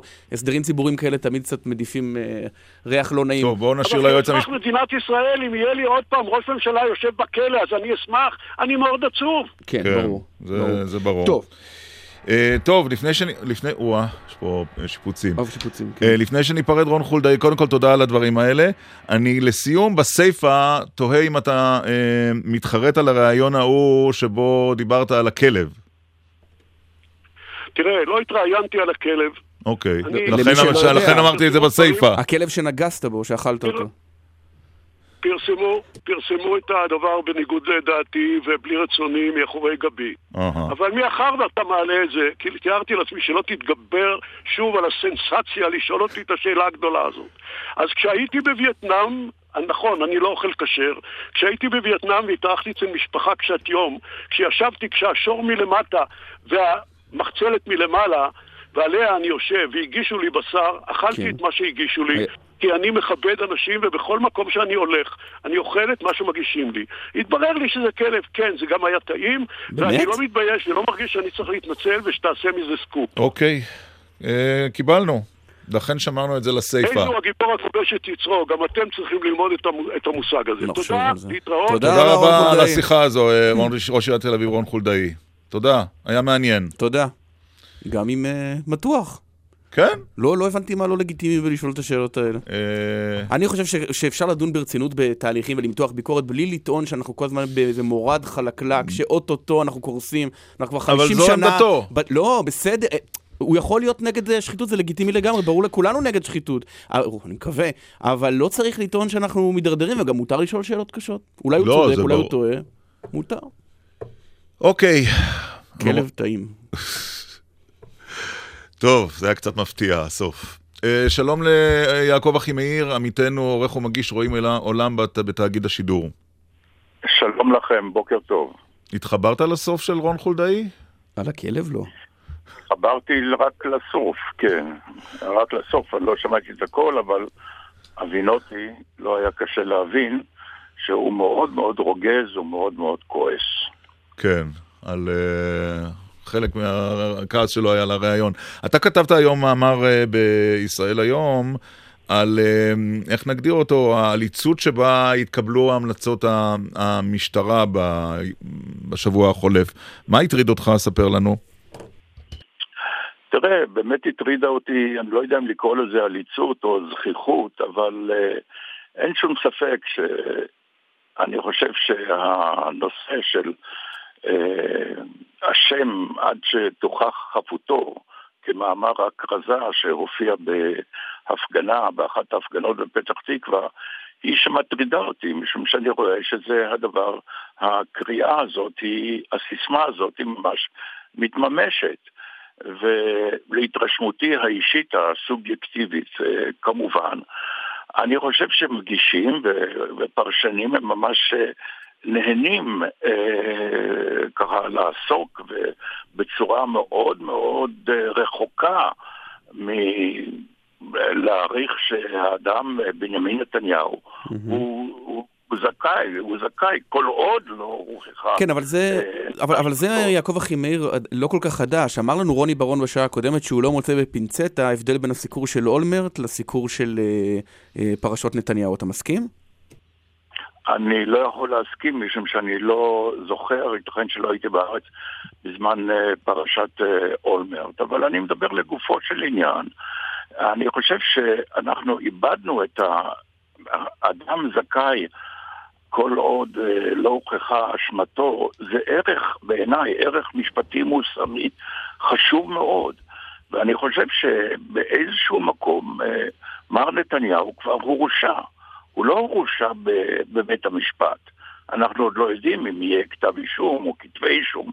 הוא הורשע באולפנים, בטריבונלים של, ה... של העיתונות. מה, מה התקשורת הייתה צריכה לעשות אחרת? קודם כל העיתונות הייתה צריכה להדגיש שהאיש הזה זכאי עד, ש, עד שתוכח אה, הרשעתו, אשמתו, אם כך יהיה. אבל אני חושב שהדיווחים, ואני חושב שבעיקר הפרשנויות אה, בעל פה, הם אה, לעיתים אחדות הם הלכו אפילו מעל ומעבר למה שכתוב בוא- בהמלצות המשטרה. בוא נשאל את זה חד וחלק. זה שבנימין נתניהו הוא ימני, זאת הסיבה שהוא או שזה האיש. ליחס, או שזה התקשורת שככה היא מתנהלת? או שזה האיש. אתה שואל אותי אם אה, הסיבה שלי שנתניהו ימני? לא, האם- מה הסיבה לדעתך- ל- ל- לסיטואציה שתיארת? האם ה- האשם הוא נתניהו והאמוציות שהוא אה, גורם? עמדותיו כבר הפוליטיות? או התקשורת. אה, אני כבר אמרתי פעמים רבות שחלק מן התקשורת, אני חושב שגם בתוכנית שלכם, הוא שונא את נתניהו, ותמיד הדגשתי, הוא שונא את נתניהו, הוא לא מתייחס אליו בצורה אה, עוינת, אלא בצורה של שנאה, מיום שהוא נתמנה לראשונה לראשות הממשלה. אני חושב שאי אפשר להכחיש את זה. אם מישהו ידפדף בדפי העיתונים החל מראשית כהונתו כראש ממשלה, אני חושב, אני מקווה, שהוא יצדיק את ההערכה שלי. והדבר הזה מתמשך ממש בלי סוף ובלי סוף.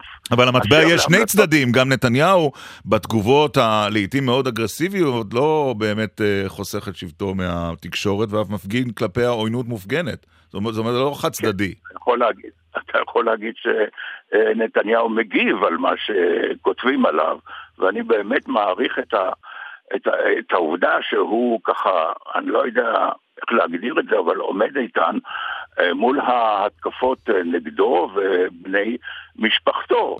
אבל באשר להמלצות המשטרה, אתם ואני, לפחות אני, לא יודע מה יחליט היועץ המשפטי אם נתניהו יועמד לדין או לא. זאת אומרת, הוא עד עכשיו, עד שלא יוכח אחרת, הוא אדם זכאי, הוא חף מפשע, ואני חושב שצריך באיזשהו מקום אה, לדבר על הנושאים הקשים האלה. ההמלצות של המשטרה הן מאוד מאוד חמורות, אי אפשר להכחיש את זה, אבל לדבר על הנושאים האלה בצורה קצת מאופקת, ויש בזה גם משום אלמנט של חינוך אה, לציבור, שהאיש הזה עדיין חף מפשע, למרות הדברים החמורים שהמשטרה כותבת עליהם. אבל מה יהיה השלב, דיבר על זה. רון חולדאי, מה יהיה השלב שבו אתה אומר, אם יש כזה, ציבורית, אה, פלילית, סליחה, הוא זכאי, אבל ציבורית שילך הביתה? אם יש שלב כזה. אני חושב שברגע שמר נתניהו יואשם ויהיה כתבי אישום אה, נגדו, הוא יצטרך לשקול אה, נבצרות, כפי שקוראים לזה, משום שהוא לא, הוא לא חייב להתפטר מראשות הממשלה אה, כדי שיוכל לעסוק בהגנתו, בארגון הגנתו, בבית המשפט, במידה שיהיו אה, כתבי אישום. אבל אה, אנחנו לא יודעים מה יהיה. כלומר, אם יהיה כתב אישום, נבצרות ולא התפטרות, אתה אומר. למרות שצריך לה- להעיר כאן, אני שמעתי את פרופסור סוזי נבון מדגישה שהחוק המאפשר נב- נבצרות הוא למאה ימים. נכון. ולא מעבר לכך. ולכן אם המשפט נמשך 100 יום ודקה, אז בנימין נתניהו לא ראש הממשלה. כן. על החוק הזה אני לא ידעתי. כן, לכן גם נבצרות היא. לא- לא- היא לא אפשרות מעשית, נגיד, בעולם שלנו. אלא אם מעריכים את אז אפשרות אם כך, הוא לא הנבצרות. צריך להכריז על נבצרות, הוא צריך להמשיך ולכהן אה, כראש ממשלה לאחר שיוגשו נגדו אה, כתבי אישום, אם יוגשו נגדו, והוא צריך להתפטר אה, כמצוות, ה, כמצוות החוק. רק אחרי דין. חלוט. אה, יעקב אחימאיר, אה, תודה רבה לך על השיחה הזו. אין בעד מה, תודה רבה. יום טוב. כן. טוב, ועכשיו אה, נדון בשאלה מה חושב הציבור הישראלי. מה באמת חושב, אם אנחנו יכולים להבין מה הוא חושב. שלום לדוקטור מינה צמח. בוקר טוב. ובוקר טוב לפרופסור קמיל פוקס. בוקר אור. אמרי לי דוקטור, מה להגיד למגישי טלוויזיה ששואלים אותי, תסביר, איך יכול להיות שרוב הציבור חושב שביבי צריך ללכת, ובאותה נשימה מעלה את המנדטים שלו ונותן לימין רוב? תראה, לימין יש, אה, לתמיכה בימין יש שני אה, גורמים. גורם אחד זה עמדות בתחום המדיני-ביטחוני בעיקר, שרוב העם שלנו ימני. הגורם השני זה גורם המנהיג. כנראה שמה שקרה כאן, עד עכשיו הגורם המנהיג, מנהיג, המנהיגות היה חזק, ששייך, שייך לביבי, היה חזק מאוד. Uh, עכשיו כמה, uh, סביר להניח, צריך עוד לעקוב אחרי זה, עכשיו סביר להניח שהגורם, האישיות של, של נתניהו קצת ירד פה, הכוחו, ולעומת זאת העמדות הימניות של הציבור נשארו, ולכן התמיכה בימין היא לא לגמרי תלויה, או, או הרבה פחות תלויה במנהיגות. אבל ממה שאני ראיתי, אה, קמיל פוקס, אה, בשני הסקרים, גם בחברת החדשות, אה, ערוצים אה, 12 ו-13, וגם בערוץ 10, הסקרים שפורסמו אמש, מעמדו של ראש הממשלה, גם אחרי המלצות המשטרה שכותרתן היא חשד לעבירת שוחד, מעמדו של בנימין נתניהו בציבור הישראלי הוא מאוד מאוד איתן. אני צודק? לא רק שהוא, לא רק שהוא מאוד מאוד איתן, הוא אפילו התחזק לפחות בת- בתוך, בתוך הציבור שלו. אם אנחנו מסתכלים על, אה, בנתונים, שהתפרסמו הנתונים של כמה אנשים מאמינים שגורמים במשטרה אה, מנסים להפוך, אה, לעשות, לבצע הפיכה שלטונית. אז יש 34 אחוזים בכלל הציבור שחושבים כך. שזה אבל- הנתון, שזה הנתון הכי מדהים שראיתי מכל הסקרים אתמול. אבל יש, יש נתון עוד יותר מדהים שלא פורסם, שבקרב המצביעים של הליכוד 70 אחוזים מאמינים שגורמים במשטרה ובמערכת הפוליטית מנסים לבצע הפיכה שלטונית. מדהים, 70 אחוזים. זאת אומרת, התודעה קובעת את ההוויה. אבל זה אומר שנתניהו הצליח לזרוע את הספק לוחסן ספקנות בקרב רבים שהמערכה שמתנהלת כאן, החקירות המשטרתיות, הן חלק ממזימה אפלה הרבה יותר גדולה, לא דוקטור צמח?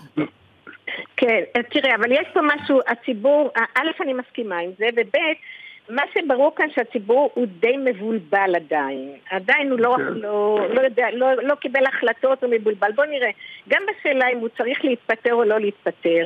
אז נכון ש-48% אומרים שהוא צריך להתפטר, אבל יש לנו... בנוסף ל-36% אומרים שצריך להישאר, יש לנו עוד 16% שלא השיבו. אותם ה-16% שלא השיבו, זאת אומרת, הם לא רוצים שהוא יתפטר, הם כן. עדיין בעמדת אה, המתנה. יכול להיות שהם מחכים מה שיגיד היועץ המשפטי, אבל עדיין בשלב זה הם לא רוצים ש- שהוא יתפטר. עכשיו- עכשיו, כן. רק עוד דבר אחד בטח. של בלבול הציבור. בשאלה למי מאמינים יותר, לעדות של לפיד או של נתניהו, יש לנו 35 אחוז שלא יודעים להשיב. זאת אומרת, מה שיש כאן, אני או מחזקת... שלא, או שלא מאמינים. לאף אחד, כן. זה באמת מחזק את מה, ש, את מה שקמיל אומר. יש פה איזה... הציבור מבולבל, אבל יחד עם זה באמת אין, הוא לא מאמין כל למשטרה. אותם 35 אחוזים שלא יודעים, אני במקרה הזה הייתי מצרפת אותם לאותם אנשים שלא מאמינים למשטרה. קמיל. אבל, אבל, אבל צריך, ל- אבל אני חושב שיש פה דבר עצוב, אם מותר לי לומר את זה, כיוון שמה שהצליח לעשות אה, נתניהו, שהוא הצליח לזרוע ספק באמינות המשטרה, וזה דבר חמור לדעתי. אבל אם אנחנו מסתכלים למשל על כמה אנשים רוצים שהוא יתפטר, אז מקרב המצביעים של הליכוד, כמה אנשים אתם חושבים שהוא רוצה? ארבעה אחוזים. לא, יפה, אני- אבל- אני אבל- תוהה... אבל- אבל רק שאלה, האם יש... זה, די הגיוני, כי, כי אם הם היו רוצים שלא היו מצביעים. אבל אתם דוגמים, אתם דוגמים את בנימין נתניהו הר- הרבה מאוד שנים. האם יש... 20 מה- בערך. האם יש משהו חיובי או שלילי, ירידת המשיח מהשמיים והתמיכתו בנתניהו, מצד שני הרשעתו בשחיתות, שבאמת יכול לגרום לשינוי במעמדו של נתניהו מהותי לטוב או לרע? קודם כל אני לא יודע. זאת אומרת, אנחנו צריכים באמת לחכות, ויכול להיות שהמלצ- ש- שההחלטה של פרקליט המדינה אה, בכל זאת תשנה, תשנה דברים, ויכול להיות שט- שטירלסון, ויכול להיות שטראמפ ישנו דברים. אני לא יודע. אני רוצה... תראה, כן, בוא, מי- בוא, מינה. אולי צריכים להגיד עוד משהו. יש ירידה במעמדו של נתניהו, לא, לאו דווקא עכשיו, אלא במהלך כן. השנים. בוא נגיד, כששואלים שאלות אחרות, מי מתאים לראשות ממשלה ואיזה ציונים בתפקוד שלו, ומשווים את זה לציונים שמקבלים ראשי ממשלות אחרים, הציונים שלו הם לא, הם לא רעים, אבל הם, הם פחות טובים ממה שמקבלים אה, ראשי ממשלה אה, בעבר. יחד עם זאת, אני, לשאלתך, אז אני שוב אה, חוזרת על 16 אחוזים שעדיין לא נתנו תשובה.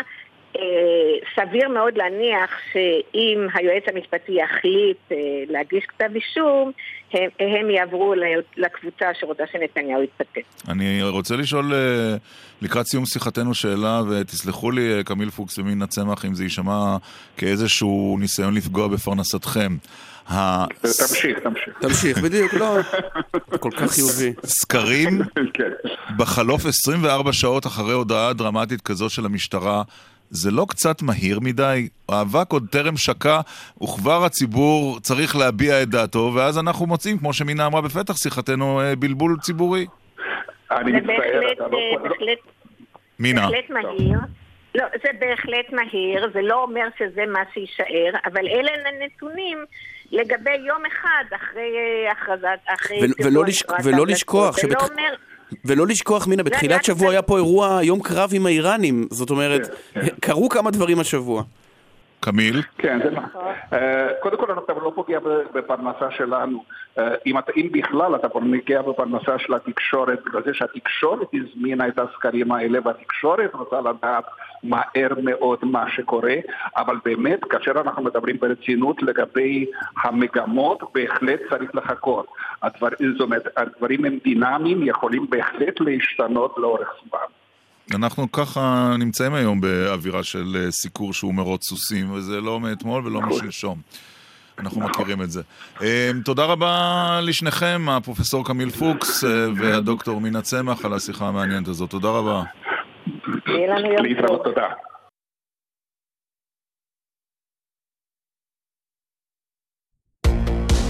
אתם מאזינים לגלי צה"ל. עכשיו בווינר, גמר גביע המדינה בכדורסל. מכבי תל אביב נגד הפועל חולון. תיכנס לתחנה, לאתר או לנייד, ותוכל להרוויח. כי אם לא תשלח... איך תיקח? בחירת תחום לימודים עלולה להיות קשה. אז סידרנו לכם יום פתוח שקל לזכור. 22 בפברואר, יום פתוח לתואר ראשון באוניברסיטת בן גוריון בנגב. מגוון תוכניות לימוד במדעי הרוח והחברה, ההנדסה, הטבע, הבריאות והרפואה ותחומי הניהול. חמישי, 22 בפברואר, פרטים באתר. השירות הלאומי-אזרחי הוא בית לאלפי צעירים וצעירות שקיבלו פטור משירות צבאי או לא נקראו לגיוס והם מתנדבים למען הקהילה במגוון תחומים, בדיוק כמוני. ובכן, הצטרפו אליי ולאלפי מתנדבי השירות הלאומי-אזרחי וגם אתם תענו משירות משמעותי למען המדינה והחברה. שווה! השירות הלאומי אזרחי, דרך שלי מוגש מטעם רשות השירות הלאומי-אזרחי, ncs.gov.il מה תצטרך אוכלוסיית העולם בשנת 2050? מקורות מזון חדשים? מים צלולים? אוויר נקי מזיהומים? מה שברור, אוכלוסיית העולם צריכה כבר היום אנשים היודעים איך לדאוג לטבע. אתם מוזמנים לשמוע לימודי האגרוטק, פודטק, ביוטק ואיכות הסביבה ביום הפתוח בפקולטה לחקלאות, מזון וסביבה ברחובות. שישי, 23 בפברואר, 9 בבוקר. הטבע צריך הייטקיסטים שמבינים אותו. עינת שרוף ורמי קליינשטיין עוצרים ומסכמים מה היה בישראל ב-70 השנים האחרונות. נזכר בימים היפים. כן, כשעוד היה לי שיער. מה קורה לך? היום אתה הכי חתיך. די, אני מסמיק. לא נורא, זה רדיו, לא רואים. רמי קליינשטיין ועינת שרוף עם ציפורי לילה עושות ספירת מלאי. מוצאי שבת בחצות. ברי סחרוף, במופע חדש עם איתמר דוארי ועמרי מור, במסגרת מהדורת החורף של פסטיבל הג'אז באילת.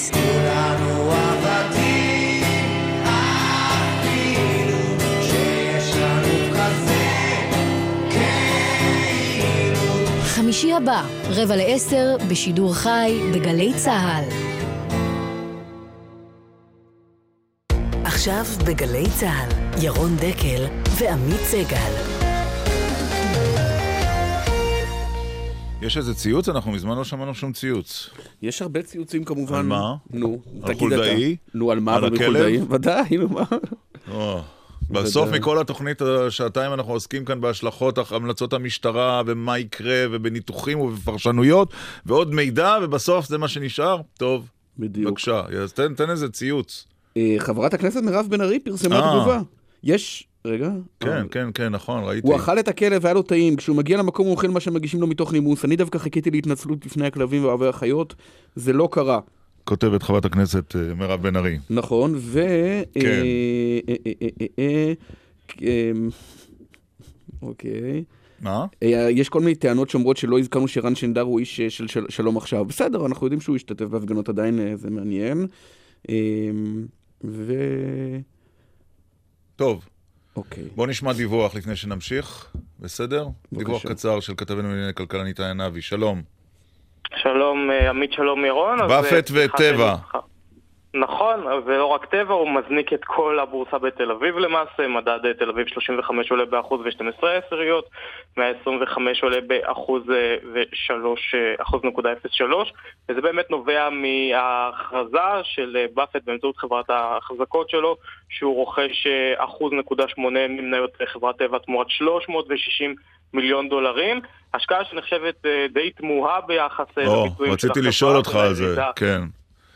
לירידה בדוחות אה, הכספיים והרבעוניים של החברה שהתפרסמו לא מזמן, אבל אה, כנראה הוא יודע משהו שאנחנו לא יודעים, הוא נחשב למשקיע יחסית אה, לטווח ארוך, הוא מאמין במניה, הוא מאמין בקארה שולץ, שמרגע שנכנס לחברה תוך שבועות ספורים כבר החל בשינוי מבנה החברה ובתוכנית הפיטורים המפורסמת, 14,000 איש בכל העולם, 2,000 כמעט כאן בישראל, יכול להיות שהוא יודע משהו שאנחנו לא יודעים, בינתיים הבורסה חוגגת. ניתן ענבי כתבנו לענייני כלכלה, תודה על הדיווח הזה. תודה. עמית, איתנו עכשיו אה, אחד מהכותבים הבכירים בידיעות אחרונות. כמעט לא מדברים על תיק 2000, נכון? נכון. הזכרנו את זה, כל הזמן מדברים על תיק אתה יודע מה? 1000. בוא נשאל אותו למה. שלום בן דרור ימיני. שלום, שלום. תסביר לנו בבקשה, איך על תיק 1000 מדברים ללא הרף כבר שנה, ועל תיק 2000, לא רק בידיעות הוא אחרונות חמק בכלל, מתחת, הוא חמק לנו בצוק איתן. חמק מתחת לרדאר. אה, לא, ממש לא. אה, זאת אומרת, אם אני קורא את עמיתי לעיתון נחום ברנע, אז אתמול הוא פתח את המאמר שלו דווקא בתיק 2000. זאת אומרת, הוא לא התחמק, והעיתון לא התחמק, וזה הופיע בעמוד הראשון. אה, אני לא יודע מה לגבי כלי תקשורת אחרים, אבל... לפי יפעת, הנושא הסיפור שם כנראה יותר עסיסי בתיק 1000. אולי- מתנות ושמפניות וכל מיני, ו... אז אז שהתקשורת אולי לא רוצה עובדה לעסוק בעצמה כל לא, כך. היא מתה לעסוק לא, בעצמה, לא, אבל בנוני מוזס לא. אבל דווקא בידיעות מתייחסים לעניין, ואני חייב לומר לכם שגם אני בטור שלי אה, למחר אה, התייחסתי לעניין, והתייחסתי בעניין בלי שום אה, אה, טיפת אה, מה סלחנות. כתבת? אה, אה, זה כאילו על הפרשה הכללית, אם אתם רוצים לדעת כבר מה כתבתי על הפרשה תן הכללית. פרומו, אה, כן. ש- כן, פר- פרומו על מה כתבת על ידיעות, אנחנו סקרנים. אנחנו לא, גם על ידיעות, אבל חכו. אוקיי. זה יגיע. זאת אומרת, כאילו, שהייתי מאוד רוצה שהיועץ המשפטי יקרא לנתניהו ויגיד לו, תשמע, די, מספיק. אה, יש לי איתך, אה, יש לי בשבילך עסקת חבילה, ועסקת החבילה אומרת שאני אה, סוגר את כל התיקים ואתה מתפטר, זהו. כי אנחנו הולכים להיכנס כולנו, אבל כולנו, לאיזשהו תהליך ששום דבר טוב לא יצא ממנו, כלום. זה לא ששלטון החוק יצא חזק יותר, שום דבר טוב לא יצא מכל התהליך הזה. אנחנו יודעים את זה, למה אנחנו יודעים את זה? דיברתם לפני זה עם אה, שני סוקרים אה, מאוד מכובדים. זאת אומרת, אף אחד לא הולך לשנות את העמדה שלו אה, בעניין. יש לנו פה בעיה, אנחנו נכנסנו נגד רצוננו לעידן הפוסט-מודרניסטי. זאת אומרת, הכל נרטיבים. יש את הנרטיב של נתניהו, ויש את הנרטיב של האחרים. אבל לא אמרת מה כתבת על ידיעות. על ידיעות כתבתי שאין מה לעשות, זאת אומרת, כאילו, המוציא לאור שלי, הבוס שלי, כן. אה, לא יכול להישאר בתפקידו כעורך החי במצב שנוצר. כלומר, בעמדה, הצטרפת לעמדתו של ברנע, שאותה ציטטת בפתח אה, האמת, שיחתנו. מדייק, מדייק, הוא הצטרף לעמדה שלי, מכיוון שאני כתבתי את זה אתה כתבת קודם והוא פרסם קודם. אוקיי. לא, לא, אני כתבתי את זה בגלגול הקודם.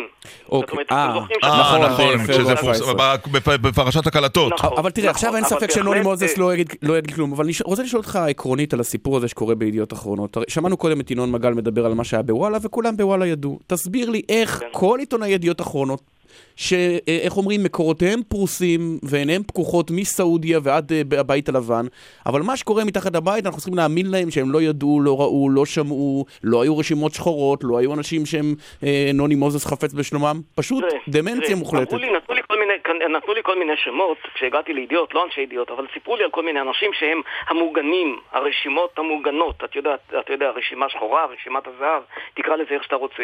אה, נקבו בשם של ציפי לבני ונקבו בשם של אה, רון חולדאי ועוד כל מיני שמות. יש לי חדשות בשבילך.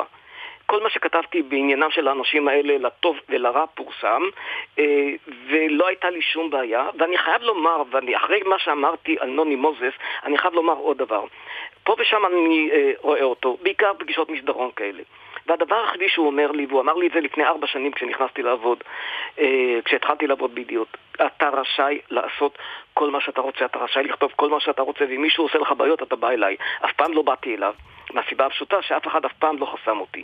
וכשכתבתי נגד אותם מוגנים, אה, הדברים התפרסמו גם בעמוד אבל לפי. הפרסומים הבעיה לא הייתה בכותבים הבכירים, לא אתה, לא סימה קדמון, לא נחום ברנע. גידי- וייץ אמר, סיפר השבוע שהוא תחקירן, אני- לא שאני מזלזל במאמרי דעה חשובים כמו שלך, אבל בתחקירים הוא סיפר מה עשו לו. רביב דרוקר זה- פרס על אלפיים מילה את אה, אתה מערכת היחסים מה, שלו עם זה- ידיעות. אני אגיד לך שני דברים. א', אה, אני באמת לא יכול להיכנס לרזולוציות האלה כי לא הייתי אז בידיעות ואני לא יודע מה היה אז, ומסופר אה, על סיפורים שהיו לפני אה, כמה עשרות שנים. אבל אה, נדמה לי שהפוסל במומו פוסל. בוא נסתכל רגע על עיתון הארץ, אותו עיתון אה, אה, ששם הוא כותב. זאת אומרת, האם יש מישהו שהתקבל בשנים האחרונות, תזכירו לי, יכול להיות שאני טועה, מישהו שהתקבל לעיתון שהוא לא בצלמו ובדמותו של אה, אה, המו"ל?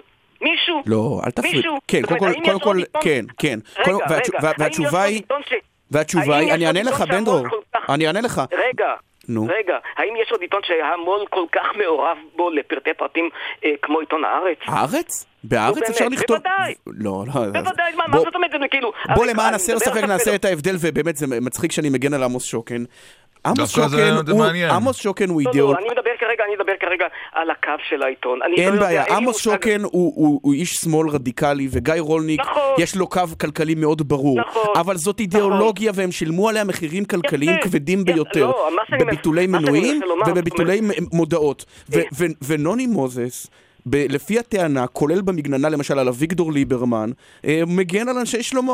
כשאולמרט היה... אתה- אה, אז זה בדיוק העניין, זאת אומרת, מצד אחד אתם אה, מודים יחד איתי שהכותבים הבכירים בעיתון אה, רשאים לכתוב מה שהם רוצים. אתם יודעים מה? לא, לא, אנחנו לא מסכימים על זה, לא. היום אולי ככה, לא, זה לא תמיד לא. אני חולק עליך, אני לך- חושב שאף אחד לא צנזר את סימה קדמון מה- מעולם. אבל אבל סימה קדמון ממילא נגד נתניהו, משפט אולמרט, אה, וגם- אומר את זה ארנון. מוזס, משפט אולמרט, משפט אולמרט לא סוכר כמו לא את- נתניהו.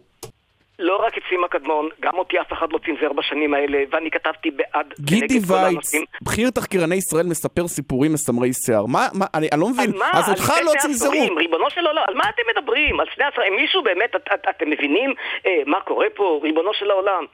אתם מספרים סיפורים על דברים שהיו לפני עשרות שנים. מי אנחנו יכולים, אני יכול לבדוק את זה, אני יכול להתמודד עם זה, אני יכול לענות על זה. אתם לא, חבר'ה, תהיו רציניים. לא, השאלה, אני איתכם חושב אם אתה נחשפת לזה רק כשקראת את זה אצל גידי וייץ למשל, או ששמעת דברים אני- קודם אני לכן. לא, לא, לא, לא נחשפתי לזה, אין לי מושג, אוקיי. אני לא יודע. אני רק יודע, אני יודע אבל דבר אחד. היה לי חופש מלא, וכחלק מהחופש הזה, כחלק מהחופש הזה, אני גם כן אומר, אה, אדון אה, נוני מוזס, במצב שנוצר, לא יכול להיות בתפקיד העורך האחראי, ואני אומר את זה על הבוס שלי, ואני אומר את זה על מי שמשלם את המשכורת שלי, כי בנסיבות שנוצרו אה, מן ההגינות לומר את הדבר הזה, אנחנו לא יכולים להטיף מוסר לכל העולם, וכשזה קורה אצלנו בבית, כי מה קרה? נפל דבר, נפל דבר, ריבונו של... אני יכול להתעלם, מישהו מהכותבים הבכירים יכול להתעלם. העובדה שיש לנו גם את החופש לומר את הדברים האלה, כן. ולכתוב את הדברים האלה גם בעיתון עצמו. קודם כל, אנחנו מעריכים את העובדה, את- אנחנו מעריכים את העובדה שאתה משוחח איתנו הבוקר, נכון. אה, בן. אם לא אמרנו את זה קודם, אז כדאי לשים את זה כאן על לא, על וגם השולחן. הדברים שלך הם לא מובנים. לא, גם הדברים לא מובנים וגם העובדה שאתה עולה לשידור, לא כל אחד בידיעות האחרונות היה, יסק- היה מסכים לעלות לשידור כאן או בתוכניות אה, אחרות. האם אתם קיבלתם איזשהו מסר מהמוציא לאור בעקבות ההמלצה? מייל? כן, המסר היחידי שתכתוב שצריך לפטר אותי, נו באמת.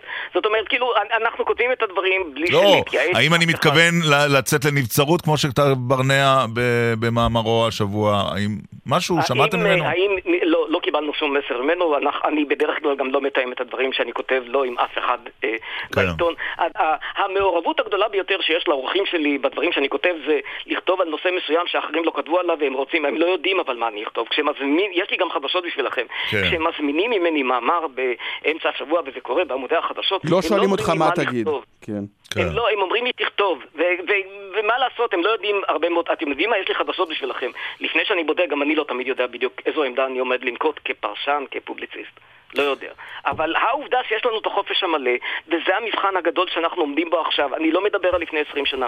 אני גם לא יכול להגן על העיתון על דברים שהיו בו לפני 20 שנה, כי אני באמת לא יודע. תהרגו אותי, אוקיי. אין לי מושג. והיום היום אבל אתה אומר הם לא מתקיימים. זה כן חשוב לא, לשמוע. הדברים האלה לא קיימים, הדברים האלה לא רק שהם לא קיימים היום, אלא שבאמת יש חופש מלא. וזה גם העיתון עם הגיוון הגדול ביותר, ואתם יודעים את זה, וזה כאילו קצת, אתם יודעים מה זה קצת מביך אותי אפילו להגן עכשיו אה, על ידיעות ולומר, ראו איזה גיוון יש בו. שאלה אחרונה, שאלה. אחרונה בן דור ימיני, סתם ברמה פילוסופית, תסביר לי את העובדה, הרי מספרים בכל העולם וגם בארץ שתעשיית הפרינט, העיתונים המודפסים שוקעת.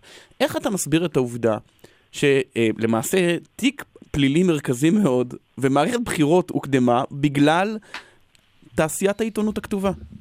אז זהו, שזה לא כל כך נכון. אם אתה, אני קצת בדקתי את הדברים, אתה מס- מסתכל בעולם, אז יש עיתונים באמת שנעלמים ונכחדים, אבל קח למשל את הוול סטריט ג'ורנל, שהפך לעיתון המוביל היום בארצות הברית, זה לא היה ככה אגב לפני 15 שנים. גם בפרינט הוא הולך ועולה, הוול סטריט ג'ורנל. אז זאת אומרת, זה לא, לא התיאוריות של לפני ס- שני עשורים שכולנו האמנו בהן, זאת אומרת, לא כל כך מתקיימות במציאות. לגבי חלק מהעיתונים זה מתקיים, לגבי עיתונים אחרים זה לא כל כך מתקיים. אז ככה שלא, איך אומרים, אה, אה, אה, זה שאנחנו מתאבלים על הפרינט, כנראה שזה היה מוקדם מדי. בן דרור ימיני, ידועות אחרונות, שוב, תודה רבה שעלית לשוחח איתנו הבוקר. ונקרא אותך בהרחבה מחר. בהחלט. האמת, תחשוב על זה, אני לא מכיר כן. את נוני מוזס אישית, לא פגשת אותו מימיי, תחשוב על שזה לא דבר קל, כן. שמוציא לאור משלם משכורת, ומשלם על הדיו ועל הדפים, על מאמר שקורא לו להתפטר. כן. השאלה אם הוא גם יתפטר, לא להתפטר, לצאת לנבצרות. לא הרי הוא הבעלים של העיתון, הוא לא יכול להתפטר. מבעלותו על העיתון. השאלה אם הוא מתכוון לעשות לא את זה. משנה, עזוב. לא, אה, אין- עצם העובדה שנכתבה... עצם הכתיבה של. זה היא דבר, אה, גם אם זה המאמר של טקטי. ברנע היה באמת מאוד מרשים אה, שלשום, בעיניי. שמה? אתמול לדעתי. אתמול, סליחה, אני כבר... אה, מרוב אה, מל"טים והמלצות התערבבו לי ימי השבוע. טוב, אה, אדן היישוב. והיום אנחנו מדברים עם בועז קניאל. שלום בועז. שלום וברכה. מכפר תבור, מדריך סקי בחרמון. מדריך בחרמון וגם בחו"ל. מה אתה עושה ב-348 ימים שבהם אין שלג בחרמון? אה, יש לנו עונה שאנחנו מבלים בחו"ל, ושאר הזמן אה, חושבים על שלג. האמת היא שבאירופה יש מקומות שאפשר לגלוש גם בקיץ. אבל אי אפשר להתפרנס מזה אה, עם החרמון שלנו, עם כל הכבוד לו, ואנחנו מכבדים מאוד את אתר החרמון, אבל אוקיי, יש שאר הימים בשנה, ממה ממה מתפרנסים? נכון, אז יש עוד עבודות נוספות שמתעסקים. אני ספציפית גם מארגן את הקבוצות עצמן לחו"ל, אנחנו יוצאים קבוצות גדולות של 20 ומשהו מדריכים, עם, אה, שמדריכים ישראלים שמה. אה, בקיץ מארגנים את החורף, בחורף נוסעים. יש לך אה, אבל עוד מקצוע שאתה עוסק בו? חוץ מאשר סקי? יש לי עוד מקצוע, כן, אני מנהל פרויקט נדל"ן גם על הדרך. אני חשבתי שתוכל להיות- נדל"ן? תוכל להיות מציל בקיץ בתל אביב, ואז תפרת לעצמך את כל העונות. בדיוק, כל העונות. כן, לא, אנחנו אוהבים את החורף, סובלים בקיץ, וחושבים על החורף. אגב, נדל"ן בצפון? כן, כן, נדל"ן כן? בכפר תבור. ומה מצב עליות המחירים? אה, נדל"ן בכפר תבור? נו, אז טוב, זה לא מדגם מייצג. טוב, תגיד, אבל בוא נדבר על סקי. אה, פציעות סקי. אנחנו כל פעם, בתודעה שלנו, כל פעם שאדם אה, יוצא לסקי הוא מזדכה על אה, אחת הגפיים, זה נכון? זה אגדה אורבנית, אה, לא אגיד לכם שאין פציעות, אה, הסטטיסטיקה מדברת על אה, סביב השני אחוז אה, של פציעות, זה חלק מהעסק אה, לצערנו. אה, אם, בוא נגיד ככה, אירופאים נפצעים פחות. אה, בגלל האופי שלהם, כי ישראלים כולם היו בגולני וכולם יודעים לגלוש ולא לוקחים הדרכה מסודרת אבל אה, אם עושים את זה by the book ולומדים מאפס כמו שצריך, אז אה, כמה עולה קורס סקי כשאתה מתחיל מאפס ובסופו של דבר אתה יודע לגלוש? אה, זה מאוד, זה מאוד משתנה. בוא נגיד שבשביל לגלוש ברמה סבירה אתה צריך שלושה ימים נגיד, ארבעה ימים זה המינימום בשביל להתחיל. אוקיי. ויום הדרכה כמה עולה? ובחרמון זה סדרי גודל של יום עם הסקיפס והכל והכל. והמדריך בסדרי גודל- כמובן. כן, כן, אתה בסדרי גודל של אה, 600-700 שקלים ליום. כלומר 2,500-3,000 שקל אתה אמור לדעת לגלוש. ובחו"ל אתה יכול שבוע סקי, כולל הכל טיסות מלון וזה, מתחיל מ-800 יורו ועד אין סוף כמעט. וכמה שרוצים. מה, כן, מה שאלה- גילו של התלמיד הצעיר ביותר וגילו של ה... או גילה של המבוגרת ביותר שלמדו אצלך, בועז? ביותר בשלוש וחצי, ארבע. אוקיי. והיה לנו פעם בחור בן אה, תימני, בן 72, שהחליט שהוא רוצה ללמוד לעשות סקי. והוא לא ידע לפני לא כן. ידע? לא ידע, ובתימן לא- אין שם. בתימן לא היה, כן, טוב, לא היה לא. טרסקי. תגיד, השלג הישראלי, יש רושם תמיד שהוא יותר רטוב מהשלג שם. זאת אומרת, באירופה זה מין אבקה כזאת קרה, ופה זה... פודרה כזו פוד- נעימה. כן, זה ופה זה מין מים בשלבי... נ- אה, בשלבי זה כפייה. נכון, זה נכון דרך אגב. אה, אפרופו המרדף אחרי השלג האיכותי, אני חזרתי לפני שבועיים מיפן, שעשיתי שם סקי, ששם נחשב השלג הכי טוב בעולם. אה, ביפן? אה, ביפן, הוא נורא נורא פודרה. Mm. בארץ, בגלל הטמפרטורות ואחוזי הלחות באוויר, אז באמת השלג הוא רטוב יחסית, והוא לא פודרה. כן. אבל הדבר האמיתי זה, זה הפודרה, זה נכון. זה מה באיזה- שמחפשים. באיזה גיל אתה למדת לגלוש? אני התחלתי יחסית מאוחר, בגיל אה, 12-13. פה בארץ או בחו"ל? כן, התחלתי בארץ והמשכתי בחו"ל והתחרתי בסקי, הייתי אלוף ישראל בסקי, אחר כך התחלתי לארגן קבוצות, אה, כן, אני חי את זה 30 שנה כבר. זה מקצוע שהוא באמת תמיד כל הזמן כיף, או שיש גם צדדים פחות מהנים ואנחנו פשוט לא רואים אותם, לא שומעים עליהם ולא יודעים לא, עליהם? אני חייב להגיד, תראה, כמו כל עבודה, יש את הרגעים הלא מהנים, אה, אבל זה מקצוע, אני מהאנשים שזכו להפוך את התחביב שלהם למקצוע, אה, אתה יודע, בחוץ, בטבע, פעילות ספורטיבית, הרים, שלג, בדרך כלל זה מלווה באוכל טוב, יין, אה, Mm, החיים חיים, הטובים. אה, בדיוק, כן, אז כמה- זכיתי. כמה כמה משלמים לשעה של מדריך סקי?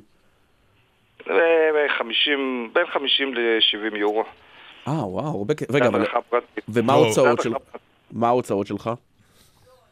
באירופה, לא, פה. את הטיסות, את המלון, אה, פה יש לך את הסקיפס, יש לך ציוד עם... אה, רוב המדריכים יש להם נעליים, אין להם מגלשיים, אה, יש לך דלק, להגיע, לאכול, ביגוד, ביטוח, יש, יש, יש הוצאות. יש. השתלמויות מקצועיות שצריכים לעשות כל שנתיים, לשמור על כשירות, מה שנקרא. אבל בגלישה משהו השתנה מאז שהיית בן 12, היום אתה בן 46. המגלש, קודם כל הט- הטכניקה השתנתה, הציוד השתנה, היום הרבה יותר קל לגלוש, הציוד. הרבה יותר ידידותי. אה, קודם כל נכנס הסנובורד, כשאני התחלתי לא היה סנובורד בכלל, היום כל הצעירים הם בסנובורד. אה, אז אה, זה התפתחות של הענף, כן, ענף דינמי, צומח. יפה. כמות הישראלים עלתה באלפי אחוזים מיום שאני התחלתי. אבל החרמון נשאר אותו חרמון. חרמון נשאר אותו חרמון, למרות שהם הוסיפו מעליות ושדרגו. הבעיה בחרמון זה לא ההר, הבעיה בחרמון זה הלקוחות. אה, כן, אוקיי. אמרת את זה בדיפלומטיות. בועז קניאל, מדריך סקי בחרמון ובחו"ל, תודה רבה לך. תהנה בגלישה. תודה לכם, תודה, ביי. אז מה למדנו היום? הרבה דברים אה, מעניינים. כן, למדנו לא מעט. אחד הדברים הבולטים שלמדנו, שחולדאי, ראש עיריית תל אביב, הודה באוזנינו, שכשאכל כלב זה היה לא טעים. כשהייתי בווייטנאם והתארחתי אצל משפחה קשת יום והגישו לי בשר, אכלתי כן. את מה שהגישו לי, היה- התברר לי שזה כלב, כן, זה גם היה טעים, ואני באמת? לא מתבייש ולא מרגיש שאני צריך להתנצל ושתעשה מזה סקופ. בתיאבון. למדנו גם שפרקליט המדינה לשעבר ערן שנדר אה, שמע את אה, דברי יושב ראש הקואליציה לפיד השטינקר וזה הזכיר לו מעמדים אחרים. ואני רוב חיי אה, הופעתי בבתי משפט נגד עבריינים בכירים אה, ועבריינים זוטרים. המשותף לכולם היה שאת השפה הזאת שמעתי שם. ערן שנדר. למדנו מינון מגל, אה, אומנם בעבר חבר כנסת, אבל עוד לפני כן העורך הראשי של אה, אתר אה, וואלה ניוז, על הלחצים שהופעלו לטובת אה, ראש הממשלה. אם אני אקרא למשטרה, אקרא למשטרה, אז אני בהחלט אגיד מה, מה היה שם. היו לחצים? אה, אם היו לחצים, כן, היו לחצים. מלמעלה, לטובת נתניהו? היו תקופות אה, אחרות שהיו גם, אה, היו גם לחצים. למדנו גם מרוני ברון על אה, סיגרים, שרי אוצר ובעלי הון. אני זוכר אותך עם הסיגריות הקטנות האלה, לא, לא סיגרים, זה פחות הקטע. הכל בסדר, אתה, אני, זה, זה מה שהראיתי לתקשורת. הבנתי, אוקיי. מאחורי הקיר. מאחורי הקיר קוהיבות חיכו. רוני ברון, אה, שר האוצר על לשעבר. חשבוני, על חשבוני. ושוחחנו כאן אה, בשיחה בהפתעה עם הכתב הוותיק ורעייתו, מנחם ותחיה הורוביץ, על המחשבות של מנחם הורוביץ לרוץ לפוליטיקה. אני uh, בהחלט רואה את עצמי בעתיד בתור פוליטיקאי. הייתי שמח מאוד שתחיה הייתה מצטרפת לנוף הפוליטי של העיר קריית שמונה. זה מה שהוא חושב. אני, אני, אני דווקא חושבת ששילוב כזה הוא קטלני לגמרי.